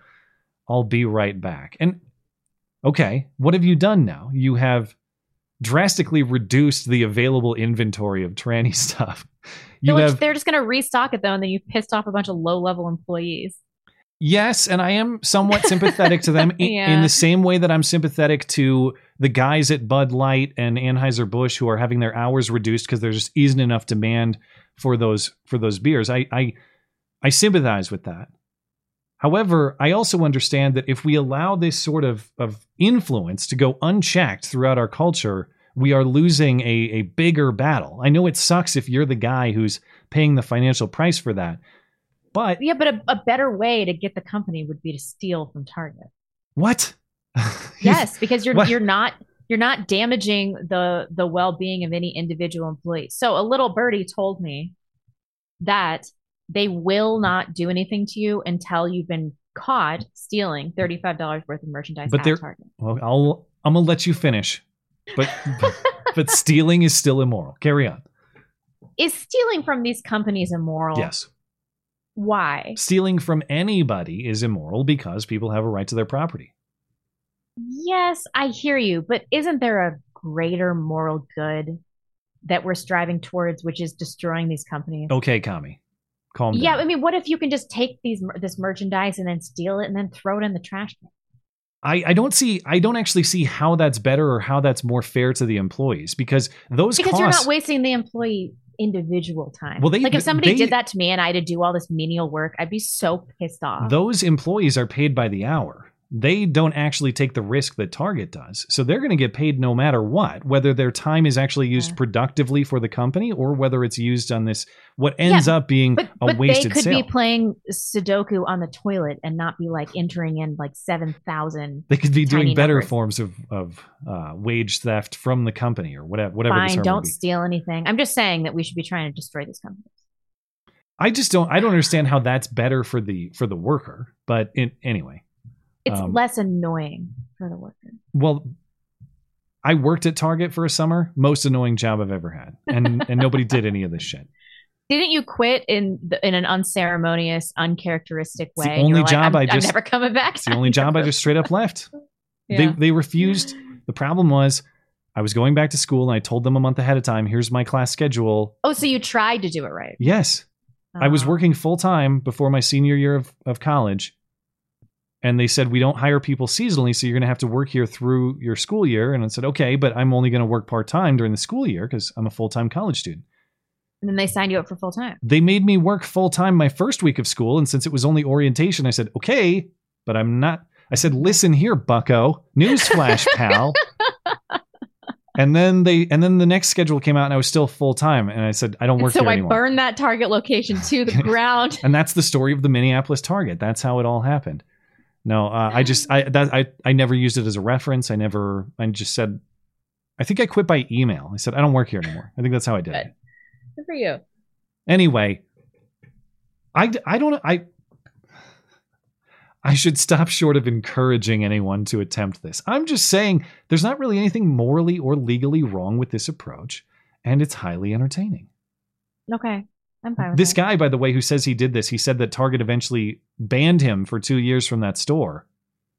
Uh, but he lives ne- uh, another Target is 12 minutes away, so he's going to go do this again. Oh yeah. If you live in like Seattle, you could do this to five targets. We only have I have one Target that's pretty near me in Bozeman, and then I'd have to go to Billings to the next nearest Target. That's two hours away. It doesn't sound worth it. Maybe there's one in Butte. I don't know. Your wife is going to be like, "Where have you been for the last four hours?" Um, Wow. Maybe I might try this. I might try this. I don't know. There's no crime. That's true. It's all good fun.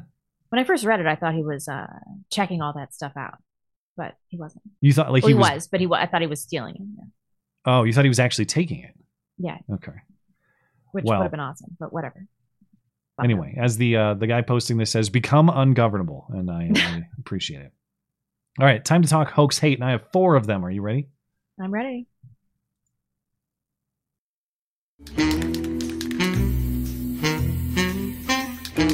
And now, the nobody saw it happen, but it's totally a product of Trump's America hoax hate crime of the week. Ah, shit, it's backwards. You think they'll notice? In Rainbow City, Alabama, no connection to Pride Month, actually. I wonder. I, there's probably a lot of animosity toward the city name these days in Rainbow City, Alabama. But this has nothing to do with that. It's about a, a, a biracial teenager who earlier this month was attacked by two white teens as he fled to a family friend's apartment, and all of it was caught on the ring camera at this apartment. So both the teenager, his name is Jacob Turner, and his mom, Ashley, insisted to local news this was nothing but a racial attack. Just racist white kids hunting him down and beating him because he's half black. I can't show you the actual beating footage, thanks to Raja Mohan, of course, but I can show you the rest of this story. The victim says it all started when a group of boys he didn't know seemed to have a problem with him and his friend, who are both biracial, hanging out in a parking lot with a white teen girl. He says these boys in two separate trucks actually chased his vehicle. That chase ended when the victim hit a dead end. He says that's when he jumped out of his car, ran to a family friend's apartment to ask for help. The Ring video camera picks up right here. This Ring camera video shows 16 year old Jacob Turner being chased and beaten by two teenagers. It's disturbing to watch, especially for Jacob's mother. He's such a good kid. You could see the hatred look in their eyes. You know what their plans were. She also wants police to investigate the possibility that this was a hate crime. The young man that was at the bottom of the steps went back to his school, um, showing that video, bragging about what he did to my son, calling him the N word. Now, this was an eye opening situation where there's a lot more race things going on, and now it's starting to affect me. Okay, whose girlfriend did this kid bang? Well, you can tell from the original story, which is now a couple weeks old. Oh, there was a dispute over a girl, you say. It's okay. So immediately, is this a racial thing or yeah, did you uh did you tread on someone's girlfriend? Is that what happened here? So it sounds like this fight started over something else like that. And then race was blamed for sympathy. So uh, a couple weeks later, so this week, um, the, the police department has now finished that uh, multi week investigation, and they say in a press release information collected the night of the incident suggested that the reported assault was a result of a prior altercation that, intr- Ah. that had transpired at a separate location. There was no evidence found that proved the assault at the apartment complex was racially motivated. The assault appears to be the result of prior confrontations that occurred earlier that evening. Three juveniles involved are now facing charges. Now, one would assume that means this biracial angel, such a good boy, as his mom said, I would assume that means that he is facing charges as well. We don't know that for sure, though. There might have been somebody else involved at the prior, uh, the the the original site where this conflict developed, uh, and we we won't know because this is a juvenile case, so identities are not being released. But it's certainly possible that this angel boy himself was charged for his role in this conflict. And just in case you think that it's a corrupt, racist local police department, no, actually, the FBI's Birmingham division assisted on the investigation. Even the feds could not find the racism, but that's how insane we are as a country. That if some high schooler makes out with some other high schooler's girlfriend and there's a fight over it, we got to get the FBI in to make sure that Yeah, race really. was not a, a factor. The only thing that we know for sure in this case is that that, that dude's mom is a giant whore. Like, what else do we know? Uh, I noticed Dad didn't comment in the story, so that's I, we don't. Yeah, really. I don't. I don't know.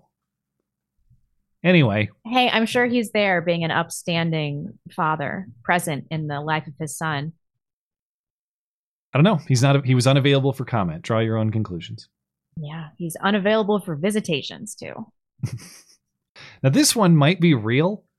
I don't know what to think of this. This is, involves more of those real life Nazis who are a lot like uh, Patriot Front. I just don't know what to make of them. In Columbus, Ohio, a drag brunch fundraiser for a local gay youth center. Yes, a gay youth center was protested by very real Nazis who marched across the street with an authentic neo Nazi flag. But that's okay because instead of raising the original $5,000 goal for this gay youth center, now these activists have raised over $65,000. A drag brunch fundraiser for a local youth center. Local youth center at the end of April gained national attention. That's when a group of demonstrators wearing ski masks stood outside and flew a Nazi flag. Now, a $5,000 goal has turned into more than 65,000 in donations. That fundraising event at Land Grant Brewing in Franklinton didn't stop when the group showed up. Those performers continued as this group of masked men chanted, "There will be blood." Tried to intimidate those in attendance. Corey Williams, also known by his stage name Anissa Love, was one of those performers. The moment all that negative that negative stuff happened, I watched people that I did not know in that crowd, even especially the allies, just swarm and become this one unit. Which there's so much division in our world in general. It's beautiful to watch that happen. The fundraiser was a benefit for Kaleidoscope Youth Center, the only LGBTQIA plus specific programming serving Columbus's youth. Hmm. Come on, this could have been a legit fag drag. It seems like a real missed opportunity.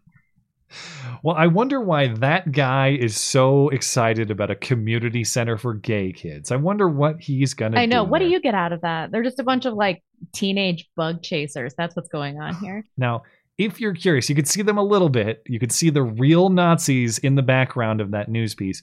But I went and found the the video, the close up video of these actual Nazis chanting "There will be blood."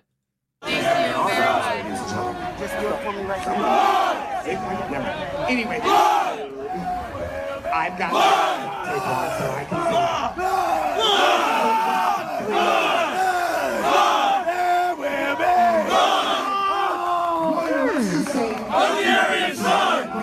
Do me a favor and read this clip. Huh, Now- well, they're all pretty fit and attractive. They had coordinating outfits. Maybe real. I'm gonna say fake for two reasons. Number one, because nobody was arrested. Okay, yeah. That's Number true. two, Blonde doesn't The know money. who any of those people are. I don't. I don't. So, fake. Clearly. Okay, yeah. And then they made so much money. Uh, oh yeah, the uh, the the fundraiser for the gay youth center. Yeah. Hmm. But how would they be so good at picking out people for this job and then so bad with the Mexican Nazi? It's a fair question. I do have to explain that if I'm going to if I'm going to take the default uh, uncritical view that everyone who seems bizarre is a fed. I don't know. They all had like they all looked fit and young, and they had deep voices and matching sunglasses, and I liked their vibe, but it wasn't gay. It seems like it's too well orchestrated All right. for feds. I don't know. I'm going Red suit jacket is pretty gay. I I I don't know. That guy looked like a homosexual. Yeah, yeah. They have, you know, I like it. well, tell me if you believe this particular story outside of uh, I'm- I'm- of. Seattle. This is Issaquah, Washington. A weird old bisexual lady who clearly tells true stories all the time says she placed pride flags in her yard and outside of her house to show that all belong here. But several times now they've been stolen, but that's okay because she replaces them with bigger and better pride flags. And gay kids from gay families just come by all the time and they tell her how much it matters to them and how greatly she is saving the community. This is the third round of flags Deladol, Deladol Cole bought to pledge her place as a safe space for the queer community after she says pride flags were trashed last year and more were stolen last week. My instinct was like, well, if you're going to do that, I'm just going to put up bigger ones. I put up a big um, rainbow pride flag and a, be- a big bisexual pride flag because I'm a bisexual queer woman. So that's kind of where it came from. The Issaquah mom says she posted it on Nextdoor to see if anyone witnessed the flags being ripped down Tuesday morning. She says she didn't get many tips, but did get a reminder. Well, I actually had parents come up to me and say to me how important the flags were for them and their kids as they walked through their neighborhood. No one said that. So their children who were queer knew that they were supported within the community. That was really touching to me that I just me hanging a flag could do that for someone. For me, it represents my home as a safe place for those within the community that if they do need help, they know where to go. This attitude that all of these weirdos' homes are safe places for kids is just a way for them to be able to molest kids.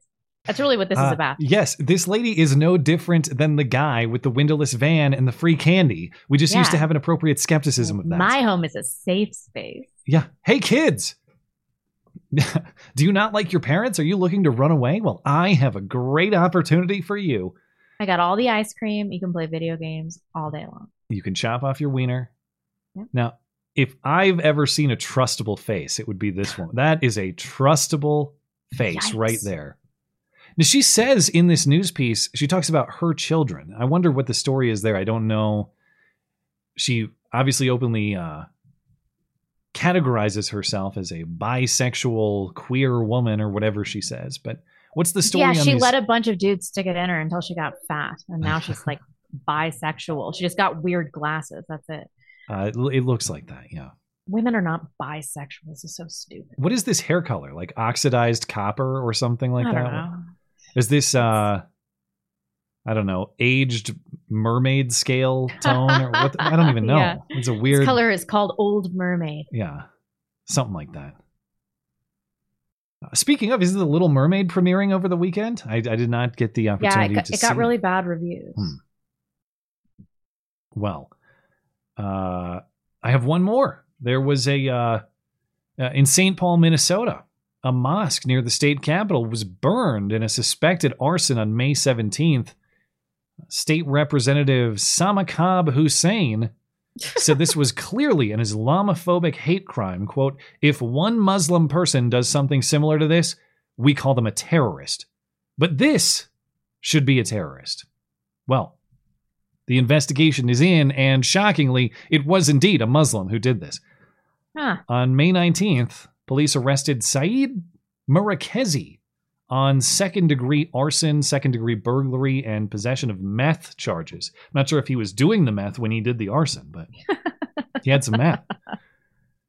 Prosecutors say there's no evidence to say it was a bias crime on account of the fact that Murakezi is a Muslim, or as the Star Tribune characterizes that he identifies as Muslim. Murakezi told ATF uh, agents investigating that he did this for fun and as a form of protest, too, on behalf of other Muslims who are homeless and not being served by this mosque. Murakezi also said, It's a good thing that you caught me, because I was planning to torch another one, or a church.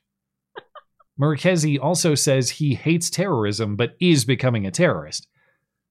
And, and that like sounds, this guy. What is happening? if that sounds crazy, that's because Murakezi is believed to have mental ill, uh, Ah, mental okay. health issues. But um, but really, that's these days mental illness, mental health. That's a synonym for Muslim, as far as I can tell. Whenever there's an Islamic attack, mental illness is always the explanation. That's true. So that's that's really just uh, yeah, that's a that's duplicative. That's the same explanation, just with different words. Anyway, uh, that's all I got. You ready for the much anticipated downfall review? Yeah. All right, let's get into it. Yeah, I think you mean good. Yeah. In a world of movie references flying over his head, one man will finally watch them. This is the Matt and Blonde Show movie review. All right, I tried to be a little bit nicer this week after my description last week. I think poisoned the well a little bit. So how's this? A little bit. This week's movie is the 2004 historical drama Downfall, in which a misunderstood Austrian painter gets a little too ambitious attempting to restore order to the European continent, and one by one, everyone has to take the internet's favorite advice kill yourself. Except for his very young secretary, who escapes to tell the world she didn't do nothing. From, mo- do nothing. from movie picker Tony, Hitler's final days in the Berlin bunker at the end of World War II. And yes, this is the original progenitor of the Hitler rant meme, but the film is also genuinely scary. As always, your review and your rating. Oh man, this is one of those movies that I think is going to stick with me maybe for life. Hmm. It really affected me emotionally. It was really intense. Um, I thought it was fantastic. So the acting was excellent. I know you're going to complain about the subtitles, but I don't think that Just this could have been done Yeah. in any way except for in German. I thought it really added it really added to the film. Um, and surprise, I went into this and I was like, they're gonna they're gonna do Hitler wrong. They're gonna do him dirty. I know it. And they really they really didn't. Like I was reading Roger Ebert's review and some other people, and they were like, and then Hitler is portrayed as the absolute incoherent madman that he was. And I was like, do we watch the same movie? Because he seemed like kind of a cool dude. I don't. I don't Well, this movie also got a lot of criticism for humanized portrayals of Hitler and company. That's why Right. people were, Right. were harsh on it. Yeah. but I think most people thought that he was depicted as unhinged, and I didn't. I didn't think so at all.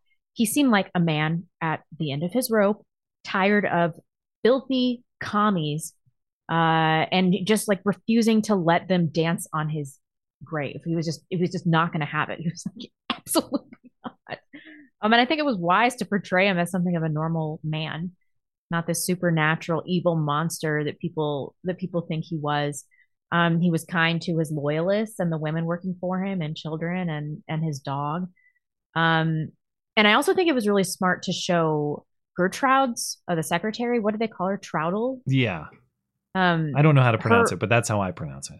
Her authentic account because she clearly was being authentic when she was describing that she had absolutely no knowledge of um the post-war atrocities or like you know the the the, body count and and all of the actions of Hitler. Like she had no idea. And people are super critical of her um but she clearly didn't know.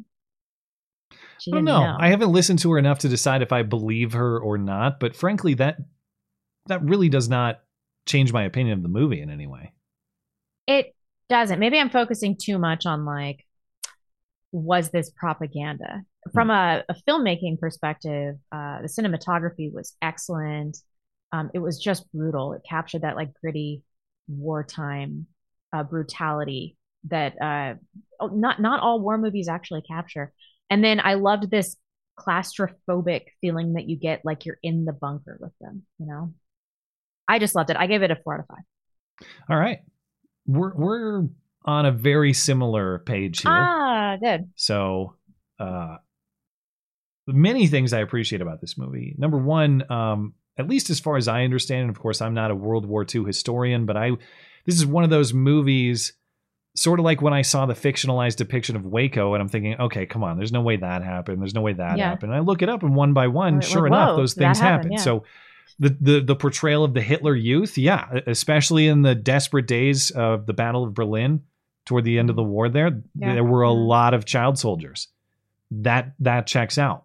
Um, one of the last known photos of Hitler is him shaking hands. children, letting them get in the game. Hitler shaking hands with one of those Hitler youth that looks a lot Mhm. like the young boy depicted in this movie. Um, that is a real event.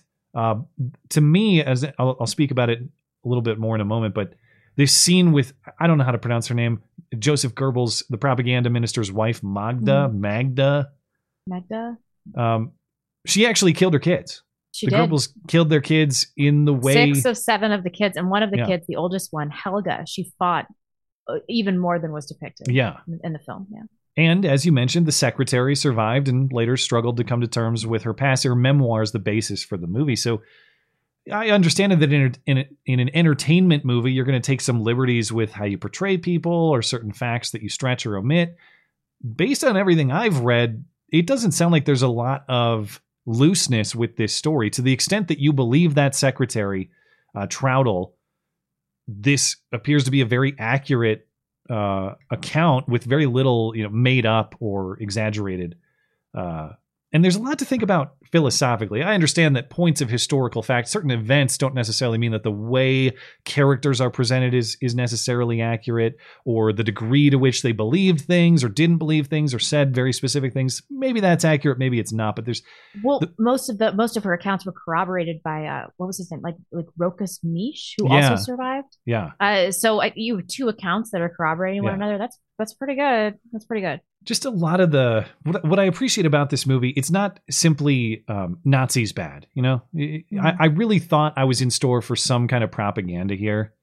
And what I appreciate about this is it's a look. World War II is so saturated. Video games, movies, TV series.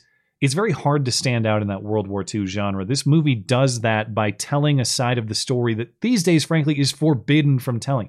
Doesn't mean that you have to like Hitler or the Nazis to consider the thoughts or the philosophies that were driving them. And frankly, I as far as I understand these philosophies, I disagree with almost all of them. It doesn't make it any less interesting to think about them.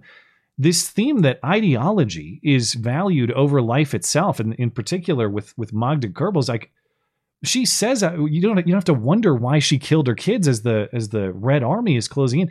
She says outright in the movie, She "My ch- doesn't want them to have a future without National Socialism. and that they can't that there is no They future right. without Right. national social, socialism if national socialism dies she says there will be no future and that is not uh, that that's obviously written for the movie but the secretary Traudl said that she actually said to her Magda Goebbels did in the bunker quote I would rather have my children die than live in disgrace jeered at my children stand no chance in Germany after the war this to me is the same logic as the abortion thinking. It's like, Yep. well, my kid's destined for obstacles, a bad life. Really, it's merciful of me to kill my kid. No, it's not. Your kid, your kid's life has value for its own sake, no matter how you rationalize it. It's still murder, lady. Um, Yep. But it's just interesting to see that. I'm not.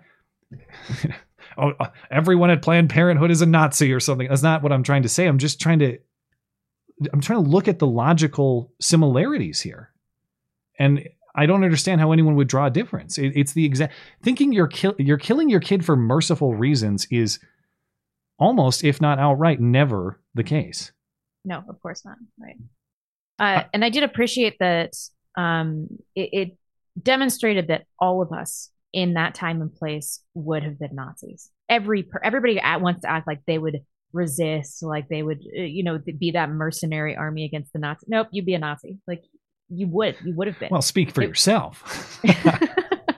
But they were normal. They were normal people. I thought of you when there was the Hitler Youth girl. Did she even have the blonde braids? But she, She died did, the yeah. honorable Heil Hitler death. And I think I couldn't figure out. She, it looked like she got shot in the heart, or several of them did, shot in the chest. Somebody might have, um, yeah, Why? done it for her mercy, or Ugh. thinking that they did that. Yeah. I, I thought Hitler's philosophy on the natural world was really interesting. Hitler, obviously, at least as presented in this movie, has this view. He bases his his philosophy, his perception of the world, on his view of the natural world. It's ruthless, it's competitive, it rewards strength, not weakness. Any power exerted by the strong upon the weak is justified. He says in the movie, quote, to feel compassion for the weak is a betrayal of nature. The strong can only triumph if the weak are exterminated. Apes, for instance, kill all the odd ones, and what applies to apes must definitely apply to humans. Now, I, I understand what he's saying there. I think what he's ignoring is the key distinction between humans and animals, and that is the Right. capacity to reason. That through the observation of the natural world, we find the, the moral truth of the natural world, and that's what separates us from the animals we don't actually want to be apes, Adolf, is what I would say. We we want to prosper beyond them, even though I I understand they're that apes are subject to gravity too, but it just again, it was an interesting thing where I don't I don't agree with what Hitler is saying, but it's it's an interesting experience to hear him say it and think about why you disagree instead of just yeah that's a bad guy. He's very very evil. Fuck him. Just thoughts that you're not supposed to thought exercises you're not supposed to have anymore. Uh, the whole the movie is is really one big demonstration of leadership without introspection. Hitler is incapable of considering his own faults. It's always some military leader's fault. It's always it's uh, even the German people's fault. They voted for this. This is what they get. I have no. He says at one point, uh, the young are supposed to die in the war or whatever. That's what they do. Know, I mean, some quote to that effect. Um, I won't go deep into this because I talk about this stuff all the time. But you know, wh- where uh, where power is centralized, it becomes unaccountable. It develops those blind spots. It demonstrates the importance of checks on power and all those things that I am a fan of that I talk about all the time. So I won't go deep into that. But uh, I, as much as I'm ripping on Hitler's philosophy here, I got to credit the uh, the the moment of prophecy that he had when he said the quote the West. He said quote the Western democracies are decadent. They'll succumb to the people from the East. I mean, here we are 80 years later being decadent and succumbing to the people from the East. Now, I'm not convinced Yeah. that Hitlerian authoritarianism is the solution. I think that uh, Oh, but maybe. I mean, I, I got bitterly sad when I saw what his um what, what the future the model future that he had Hmm. for post-war Germany. I was like, that would just have been so much better for for the country than what we're dealing with now. yeah, I uh, I'm gonna I'm gonna carry on hoping for a moral revival and individual accountability to God and all of those things, but uh, but I can't say that Hitler was wrong in that particular diagnosis there. I, it's interesting to hear. I don't know if he actually said that or if that was scripted for the movie, but uh, What about that model? Do you think that was real? He was Uh, talking like we need to have amphitheaters and there needs to be culture. If they I- if I they remember bomb here, then the the reconstruction will be easier. And then I I think I, I don't remember that in detail, so I must not have paid as much attention to that part. But I do. I think I remember the part where he was. T- yeah, the model city you're talking about. Yeah, I remember that point. I just don't remember all the details of what he said. yeah, but he was just talking about uh, his vision for uh, uh, the future of Germany, and it involved education and and culture and literature and art, and Hmm. it just it just made me think like, huh, are are we worse off? Clearly, we're we're clearly worse off. Uh, we've lost Western culture. I mean, he did value those things. Well, he also had a great rant, and that's the last thing I'll appreciate. He great meme rant, and of course I've seen the. Hit- you can't have been on YouTube for the last decade and a half without seeing Hitler reacts to something.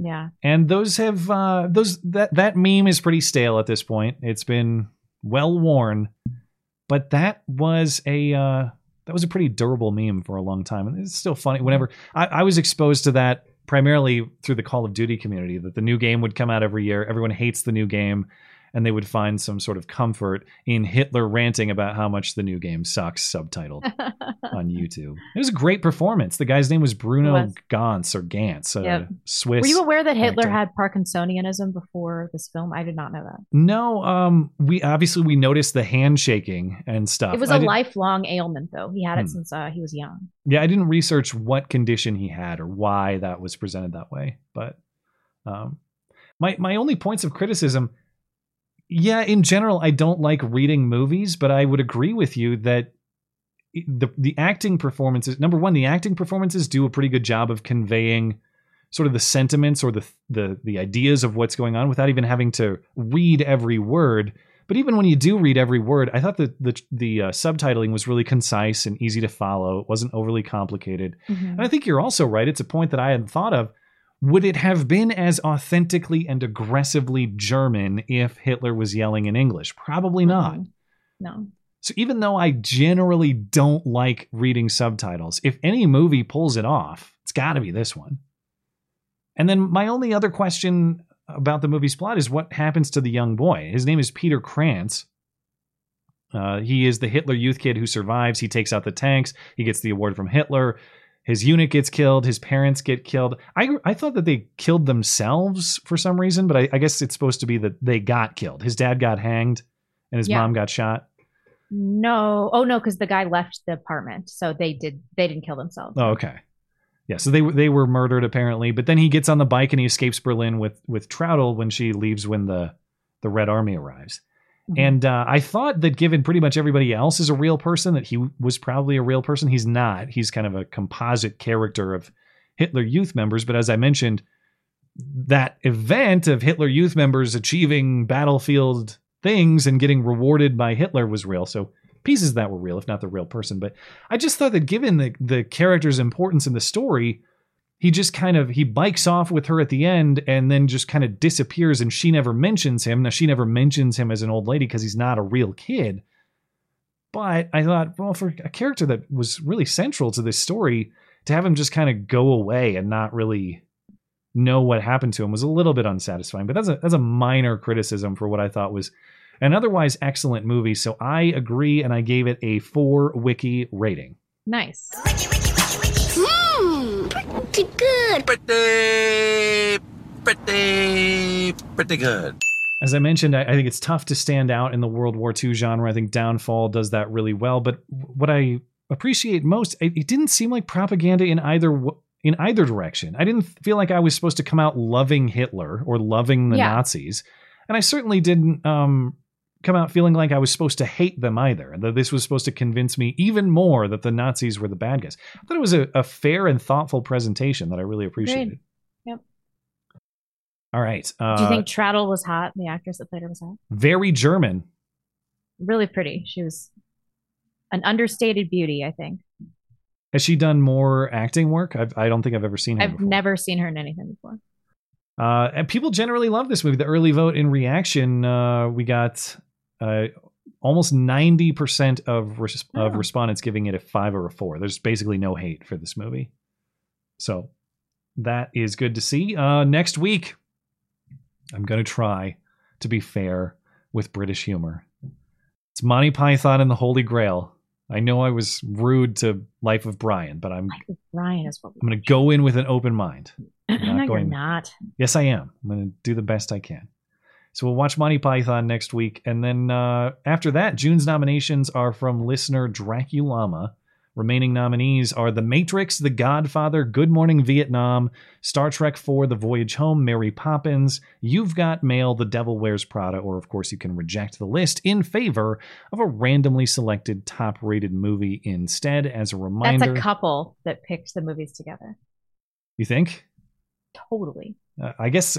Well, I never know. I, sometimes people have a list that uh, there's no common theme among any of them. You've got mail. It's you tell it's me a a, woman pick. is not responsible for Devil that? Wears Prada. Yeah. Not to influence the vote, but I know that my wife is a fan of that movie.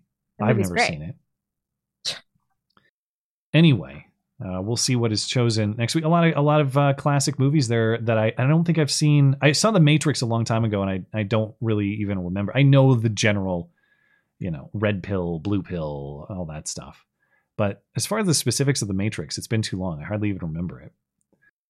So we'll see what uh, what classic movie we get to watch out of that. But uh, as a reminder, if you'd like to read my movie reviews, comment how wrong I am, submit your own rating, vote for the next movie, and sign up for the chance to be the movie nominator for the month, the one and only place to do it is in my weekly movie review column, linked in the description and on the homepage of the website. That is mattchristiansenmedia.com. And that'll do it. We'll catch up with our chatters.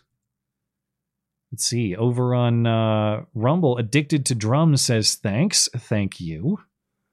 Uh, over on Odysee, Rowdy Dude says, If I can, I'd like to recommend a book you should check out Germany Must Perish by Theodore N. Kaufman. I don't know anything about it, do you? Mm-mm. I will uh, give that some consideration. And thank you, Rowdy Dude. I think we're uh, yeah we're good on DLive. It's uh about the book. It was published in 1941 in the United States. It advocated genocide through the sterilization of all Germans and territorial dismemberment of Germany, Hmm. believing that it would achieve world peace. Interesting.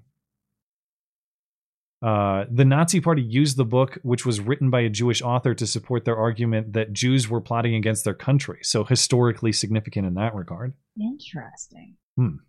All right. Thank you for the recommendation. All right. Uh, let's catch up with uh, YouTube and Tippy Stream. I think. Sure. Yeah, you remember where we left off? Yes. Uh, General Grievance. Hey, can you two do me a solid and tell the people from Nashville to check their damn email? And a huge shout out to the four or five that already got back. Something's about to be in the works around here. Ooh. Well, I hope uh, I hope you're not thinking of going to Target and faking like you're going to buy their entire Pride display, but then not doing it. Please don't. No, um, if you're in Nashville on the contacts list, I guess check your email. The trouble is, I don't know who specifically that is. So if you live in Nashville and you listen to the show, answer your email. Or Long John John. Matt and I once made love. He smelled like sweet leather and oak barrels, showed me how the forest meets the peaks. He gave me a bar of Timberland soap with a high altitude cooling effect to soothe my my busted open saloon doors. Promo code MC listen. I know that one's gay. I didn't get that one It's the wrong. most goddamn faggy thing you ever seen. It's it truly is. No. I want some butts. Is that from Top Gun? Never forget. MX Duty. Matt, I tried the pump outside of Bozeman, pretty nice, but I recommend trying Wawa or even Sheetz if you go east sometime. Well, I'm glad to hear you gave Town Pump a chance, but if you were not wowed, I think you picked the wrong pump. I'm not committed to Town Pump. You got to tell me which Town Pump you selected, because again, you need the premier new palatial pumps. If it was a legacy pump left over from the 80s, you didn't get the full experience. Uh, but I will consider it if I go east. I've heard of Wawa. I've never heard of Sheetz. I don't know what that is. Wawa, is that what I said? A Wawa Yeah. is uh, that's like a, a, a similar type of uh, convenience store, unless I'm Um, mistaken, but I'm pretty sure it is. Uh, anyway, Jeffrey- oh, sorry. hope you had a good Montana trip. Thank you. Jeffrey O'Neill. Will 2023 be remembered as the Great Seasoning War? Salt and pepper v. the overseasoned. Australia is now nearly 100% Labor Democrat controlled. 715,000 new seasoners in two years during a housing crisis. Uh I guess I think I get what's going on here. I don't. The seasoning joke is a little bit over my head. Is that what the new Is seasoners? this a migrant issue? Yeah, I've just never heard them called new seasoners. Oh, like like they're seasonal migrants, but is Yeah, that, is that what it is? this is one of those down under references that's a little beyond me. But I, I understand what you're saying. No, um, if Dangerous that's Spaces would be so sad. seven hundred fifteen thousand in two years, if we're talking about that sort of, uh, if if we're talking about bringing in that many immigrants or whatever the context is here, yeah, good luck. Uh, same problem we have in this country. Yep. Thank you, man. Um, JRC one, a blessed Memorial Day weekend to both of you and your families. Thank you so much. We appreciate it. Jeff, Uh, yes, Sloat. happy Memorial Day. Pump is a fine chain, but Casey's in Missouri is so much better. You should visit it sometime. I'm from Missouri. I don't remember any Casey's. I will not tolerate this pump hate. I don't Uh, get it. Uh, we have Casey's Corner, which is a separate chain in Montana, and those are like those. That's Pump for Poors, which is weird because Town Pump is a discount convenience store. But I mean, Casey's is like Casey's is the Walmart of Town Pumps. Okay, What? Uh, the the one here, I, I know that's different than the one in Missouri. I'm just saying I'm already biased against Casey's. Number one, because it's not Town Pump, and because specifically in this state, Casey's is grossly inferior to Town Pump. Hmm. But I'm sure it's fine in Missouri. For some reason, this is giving me a craving for bugles. Have you ever That's a weird bugles snack. I haven't had those in a long time. They're Hmm. shaped like wizard hats or something, like hollow cones. I gotta have some bugles. I guess they're shaped like a bugle. That's probably the term I should have used. But Mm. those those kind of airy. Remember when Doritos did like 3D Doritos and they were really airy? Yeah. Those are not a hit to me. I don't like those. I need my snacks to be denser. Like Same reason I don't like- chips. Are you a fan of puffy Cheetos? No, I like my Cheetos dense. Right. Exactly. I don't eat any junk food anymore though, so this is just a pipe dream. I bought PN. No no, thank you, Robin D. Banks. Matt and I once made love. I said kissing is embarrassing, so I'm just gonna kind of drool in your mouth. And he said no. Get off of me, you freak. More believable than attacks on target, which sound like anime. Uh, maybe Yeah, more some of those were believable than the attacks, on target. Yeah. Uh, I owe iBot a Bernie. Thank you, iBot. I am not going to be Pizza niggardly. combos. Of course, thank you, Robin, as well. Pizza combos. I must have talked about pizza combos on the stream before. Who referenced pizza combos? Somebody in the live chat just did. Pizza combos, the greatest gas station. Not, you can get some good stuff from the right gas station deli, but as far as like packaged snacks, pizza combos, top tier. You ever had them? Hell yeah, I've had. Okay, good. I don't people eat don't vegetable oil anymore, and Yeah. so my my snack options are I can buy like a seven dollar bag of Siete potato chips that are cooked in avocado oil, but that's pretty much it. What's your take on Gardettos? Oh, I'll eat if if I were eating vegetable oil, I'd eat the shit out of some Gardettos. Okay, but the, the brown pieces, that's where it's at. I I agree, but I'm not. Uh, you don't do the whole the rye chips or the uh, cow pies, as some people call them. They sell them. They sell the bags of just that. You don't do just that. I don't because I like the I like to look forward to it. You know, I like to be like, oh, pretzel, ah, square pretzel. Yeah. And then, oh, a rye chip. Yeah, You know? Th- that's when you just the have the rye chips, it's just. I, it's but man, uh, I don't eat Gardettos very commonly. Maybe a few times a year. You look at the calories in a in a bag of Gardettos; it's unreal. It's uh, Cheez Its. That is the OG junk food. uh, honorable mention to goldfish as well. Gold goldfish cheddar crackers. Yeah, Tortuga. Do 2K. Oh, yeah, go for it. Okay, Mr. Christiansen, last week you panned Citizen Kane because you hated all the characters. So, how are you feeling about the characters in Downfall? Can hardly wait. Laughs in Zionist. uh, well, as you heard, I sympathized with all of them greatly and found them compelling. Kyle Hitler, baby. Uh, they, they they were actually interesting though. I mean, it- Yeah. whether you love them or hate them. Obviously, I don't have a lot of love for Mrs. Goebbels, but uh, And I thought they made Eva Braun like a, a little more superficial than she probably was. we were talking about that before the stream because um, my wife and I, when Eva Braun was first revealed in the show, like that, she's not that impressive. So we looked up the actual Eva Braun, and the actress in the show is probably better looking than the actual Eva Braun. And I was wondering if you're freaking Hitler, how do you not have the hottest chick in the Reich? And you're he had saying, a hotter. Uh, he had a hot mistress who was twenty, oh, who was Eva Braun's cousin, recruited by Eva Braun. but you're saying he was just that loyal of a guy. He was a loyal man. Yeah, he Hmm. appreciated loyalty. Tortuga. Sadly, won't be able to watch live as my dog got foxtails stuck in his paw, so we're at the vet sucks. Watch out for those if you own a dog. They can lead to a whole host of problems, including death. Oh, well, I hope your dog is Foxtails okay. stuck in his paw. I don't even know what that is. Those are like those little um like sticky prickers. Sticky prickers. Oh yeah, okay. And these can get infected, I assume. That's probably the issue. Yeah. Hmm. Boogeyman nine one seven says, "I doubt it." Thank you, Laurel. Got back from my culinary workshop in Chicago. I can now make an omelet. I doubt it. Get my filet mignon to come out medium rare, minced garlic in a fourth of the time, and make a chocolate souffle. I feel like a real girl. Those are some Wow. good things to get under your belt. Culinary workshop, you say. I hope that was fun. Just don't People chop think too. that omelets are hard, but they or are diff are easy, but they're actually rather difficult to do correctly. I just hope Laurel doesn't chop too aggressively because whenever I watch someone, even when they're skilled in their chopping, it just it always makes me what are you nervous. Please don't chop off a Put finger. your fingers in. yeah, I'm sure she knows what she's doing of, far uh, more than I do, though. Kendall Jenner chopping uh, a cucumber. You got to watch it. Watch it right now. I would probably give me anxiety. The same anxiety I feel every time I open up an avocado and the pit is a little too hard to get out, and I'm like you just got to.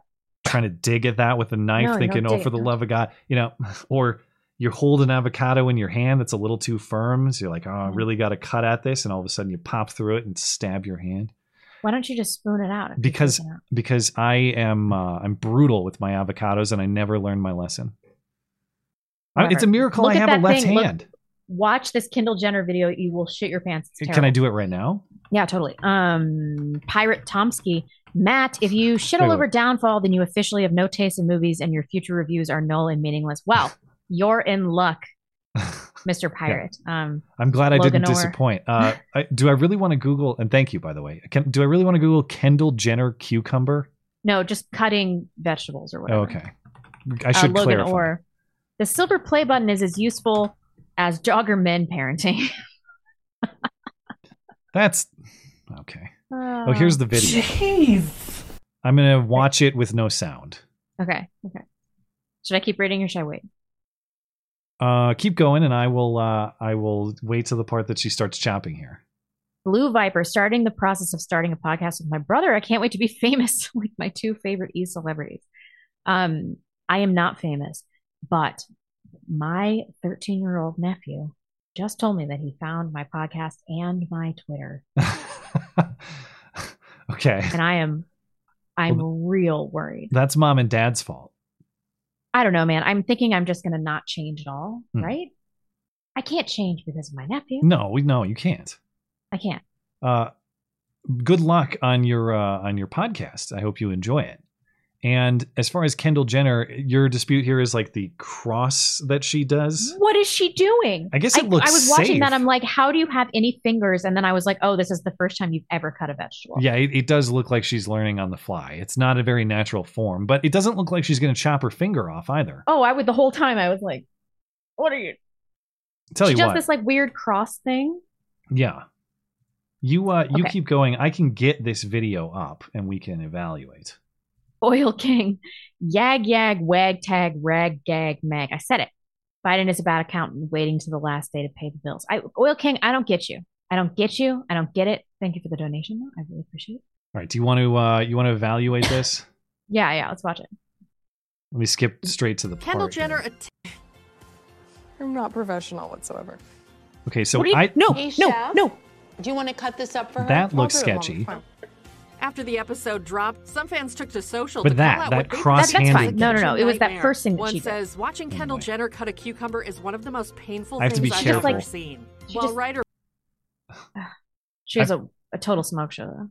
Yeah, that that frame right there, I don't know if it's the same for you, but it does look like she's about to chop off her thumb. Idiot. Anyway, I have to be careful how much of this I play because uh, Raja Mohan might get me on the uh, on the copyright. Buddy with an H.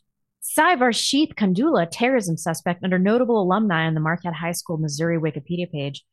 Can somebody get me in on that? Can someone do that? Do an edit so that I am also on the Marquette High School, Missouri Wikipedia. Is that page? Um, legit? I need. Let me uh, see if that's true. Is he actually being serious? I don't know. Am I on there? Carry on. Great show. Love y'all. No homo. No homo. We love you too. Well, thank you. Here it is Marquette High School, Missouri. Speech. Notable alum. Oh my God. I thought, I didn't even think they had a Wikipedia page, but here it is. Let me pull it up. Wikipedia Marquette Notable This is so alumni. weird. Now, I do not see blonde listed, Oh. but there he is. Sai, Sai Varshith Kandula, terrorism suspect. He has been added to the list. That wasn't even a How joke. Nicholas Schiller blogger. Why the fuck am I not on this? Who the hell? What Uh, the hell's that? You know, other achievements that I have, I legit am on the notable residents of Bozeman Wikipedia. I'm, I'm Really? right there. Yeah. Chris Nash is professional baseball player. I knew Yeah. that guy. Huh. Wow. So, you know, between um between my silver play button and my uh my notable resident of Bozeman, Montana, I'm really uh, on the up and up, you know. Well, guys, you know, you know what you, need to do. Good for you. All right. Who else? Who else we got? Um, Edward Brooks says, I want Blonde to toast with me to George Floyd, three years sober. If she does, I follow this with 50. I cannot drink alcohol for multiple reasons. Ender Guardian, my soap themed Deadwood reference failed. Oh, I already read that. We didn't get it. I'm I can't Even believe though- I I you didn't fail. I failed as someone who loves Deadwood and has I seen just watched Deadwood. I've seen all three seasons. I've seen the movie. I love the actual Deadwood. How did I? I I can't believe I missed that. That's on me. That's not on you. Thank you for supporting the show. You really suck. Suck, suck, suck. Sucks to suck, doesn't it? I lost my place. Fuck. Uh, injured. Okay, Deadwood reference. Bill Biz says. Uh, did you read this one? Did any violent Black No. Lives Matter protesters get jail time like the January 6th thought criminals? Yeah, I don't. I don't No. know. I, I know there were arrests and prosecutions for some. Did someone get 18 years for all the Black Lives Matter rioting? I'm not aware, unless I missed it. Uh, Uh, Avids nope. says, Hey, Matt and Blonde, got married yesterday. God smiled upon us all, and it was the most wonderful day of my life. Keep an eye out on the P.O. box because something is coming your way after the honeymoon. Well, congratulations. That's so great. Very glad to hear it. And uh, We love you. You're very special.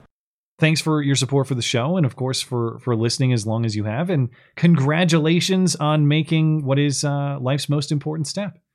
And now get to work having many children. Do it.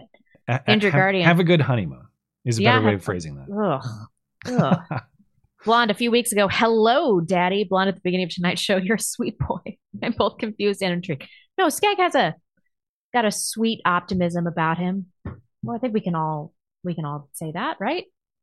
Uh, well, maybe, maybe, uh, maybe I once did. No, you're kind, like in your heart. You It's, you talk to me like that. gay. That mom in the hoax hate story talks about her son. Oh, he's such a good boy. He did nothing such a wrong. yes, except I didn't. Uh, I'm not paying any toll that I have to atone for.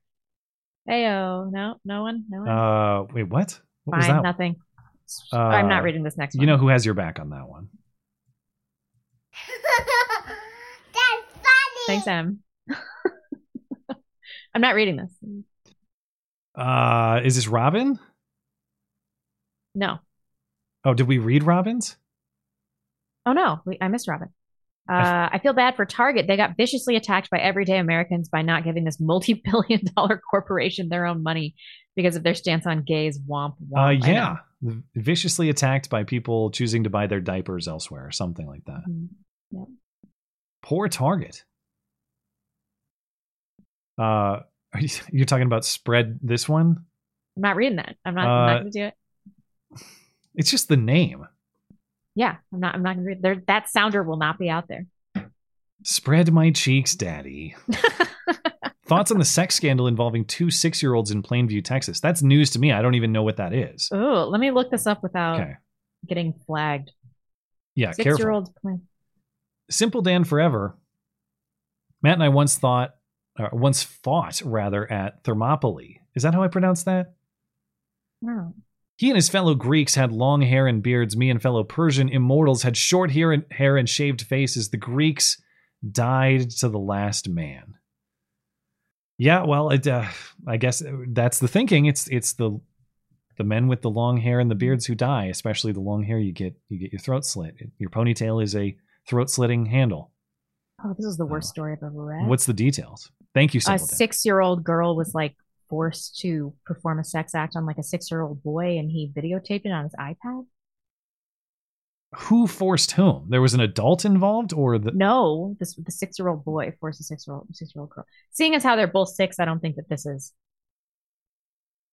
a, like a prosecutable offense or anything like that. I mean, Well, there's got to be some adults. Yeah, I'm not I, I, without knowing the details. I don't know, but there's that strikes me as something that doesn't happen without an adult's involvement in some way. As in, what was that kid exposed to that gave him the idea to do that?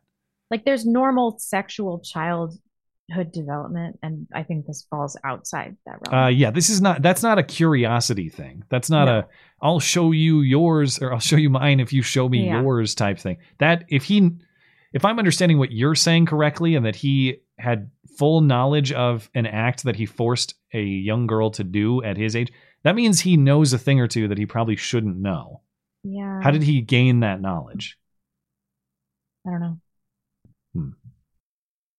Anyway, uh, Holden Mulray says we're in a demographic upheaval, and the mainstream media seems slow to admit it. Exodus from urban centers. I'd love to see my fave podcast duo incorporate a bit showing anecdotal milestones, REI in Portland, et cetera. Yeah, maybe there's a maybe there's a what what theme could I do? We kind of did the uh, classics from what did I call it? Classics from the urban centers or something. I, I can't Yeah. remember but there's maybe there's another spin on it. The Portland thing, the REI thing is hilarious. Just REI having to close up shop due to rampant theft after probably nobody else in the industry has has uh, espoused this philosophy that enabled that sort of thing more than REI all the time, and they pay the Right. price. Hilarious. Mm. Thank you, Holden. Bunny with an H says, "Is there a world where we can strategically waste the resources of corporations and not boycotting? Target has 90 uh, 90 day returns. Buy up all the Pride shit and return it on day 89. Get your points. Take Target." Or Target takes the Oh. chargeback and excess pride crap for next year. That's an interesting strategy too, and I, I will like tell you that 100% will work. You understand the return policy correctly. Now, I didn't work customer service at Target. I was stocking shelves. But I knew the guys who were at the customer service desk. Somebody returned a half drank Pepsi once. They decided Did halfway through they didn't like it and they got their money back. If you could return a half drank Pepsi, you could return the entire stock of Pride merchandise, assuming you have not wrecked it in any. But even if you have wrecked it, I don't know. Interesting. But you are right that anything is returnable. Hmm. That's an interesting strategy. That is also not theft. You just have to put up the money up front. And there is a risk in that. Because let's say Target chooses to fight you on it for any number of reasons. Well, I guess that's what he's saying. Uh, yeah, Target takes the chargeback. If if Target if Target disputed with you, then maybe you would have to have some dispute with your bank to get your money back. But between Target and your bank, you, you'll probably be fine, assuming that you Yeah. don't go beyond the 90 day window. Yep. I like this strategizing. And this this again, thinking outside the box within the box. I like it. Boyd Myron says, "Listen to the listen every week, but Always a day late. Great show. I just purchased my first home this week and I'm very excited. I'll catch the show Monday. Thanks for the content. Well, congratulations, man. That's an exciting development. And, um, well, I uh, look forward to your refinance uh, two or three years from now, hopefully. Or I don't know. Who knows? I hope you bought it straight up. You don't even have to worry about interest rates or anything like that. But uh, but congratulations, man. That's huge. And all the best to you and your family. Esoterica Unbound says one idea that I had to make um, a banner saying. Oh, one idea I had is to make a banner saying, "quote unquote," "ing your children." Okay. So the banner says "ing your children." Take a picture holding it up to the end of the local Target street sign, posting it online, and trying to get others to do the same. Right. So these would be photos that end up saying targeting your children. I guess it would Oh, be the okay. Target Okay. logo ing because Target just always has the circles and they don't really have the text. But people would be able to connect it. Targeting your children. That would be that's kind of an interesting campaign. You're you're Too scowling. You think it's It's too just a- difficult? Yeah, yeah. Okay. If a, if a blonde woman can understand it, then you've gone too far. I think you would understand it if you saw it in person. Describing it is hard to envision, but I, under- I understand like the what you're saying. Yeah, and then the text is "ing your children," targeting Oh, your okay. children. That's actually not very hard to understand. Yeah. I apologize. Let's see. Uh, Chicken Fried Monkey says bought some of the ball tingler soap. Still waiting for my non-existent balls to tingle. False advertising. P.S. Hitler did nothing wrong. Well, Yikes. Nazi party? I don't know about that, but uh, I, whatever you choose to tingle with the soap, I hope it tingles. Um, and and thank you for uh, for making the soap purchase as well. Injured Guardian says, Matt, you never pretended that bugles were claws or talons when you were a kid, and it shows. No, I've done that, but bugles were not. Uh, bugles were not. Uh, they were not high ranking on my preferred snack list. Yeah. And they also- were like the Rolos of candy. I don't place Yeah. high value on the play utility of the snack. Never have, even when I was younger. I don't care about like um, fruit roll ups and how you can peel out the little shapes and all that or any of that stuff. The, the play with the food's never been my thing. Certainly not as an adult, but even as a kid. You ever did you ever value that in your snacks? Hell yes. What were the best play snacks? Fruit roll ups. Okay. I mean, that- all sorts of stuff with fruit roll ups. How many cavities do you think fruit roll-ups is responsible for? Millions. There's nothing millions, stickier than fruit roll-up in your teeth. Nothing. okay, fine. I'll walk into it. What's stickier than a fruit roll-up in I'm your not- teeth? We'll ask the chat about that one. They don't want to answer either. Okay. They have integrity, Yeah. don't you know? Uh, we all do, clearly. Uh, President Meg Tama says, "Love you guys. Love you, Love you too. as well. Thank you. Uh, you want to take over with Nicholas? We love you. You're very special. Uh, I have a piece of chicken that's been stuck in my esophagus since 11:30 this morning. Can't eat or drink anything. On the plus side, I'm down like four pounds. Bro, you got to get that out. Stuck in your esophagus since 11:30. I've never had an experience like that." My husband has with a radish. He almost died. Now, here's another joke to walk into. I've never had anything stuck in my throat for that long. Anyone want to take that one? No? All right, we'll let that hang. All right, moving on. I know I'm being spied on right now Okay. by your family or by feds? by my family. Oh. I can hear I can hear 13 year old feet pittering away now. Oh no, Esoterica Unbound. One reason that Uncle A's boys have been such a fascination over seven decades is that they were such sharp dressers. The primary reason for Yeah. that, of course, is that all that uh, is that all National Socialists are fags. The, the, the uniforms were pretty sweet. Didn't uh, oh no, that was uh, I remember when the the Google memo guy. What was Yeah. his name? He, he I guess he wasn't talking about Nazis, but he said the same thing about the KKK and their titles. I guess yeah, he was.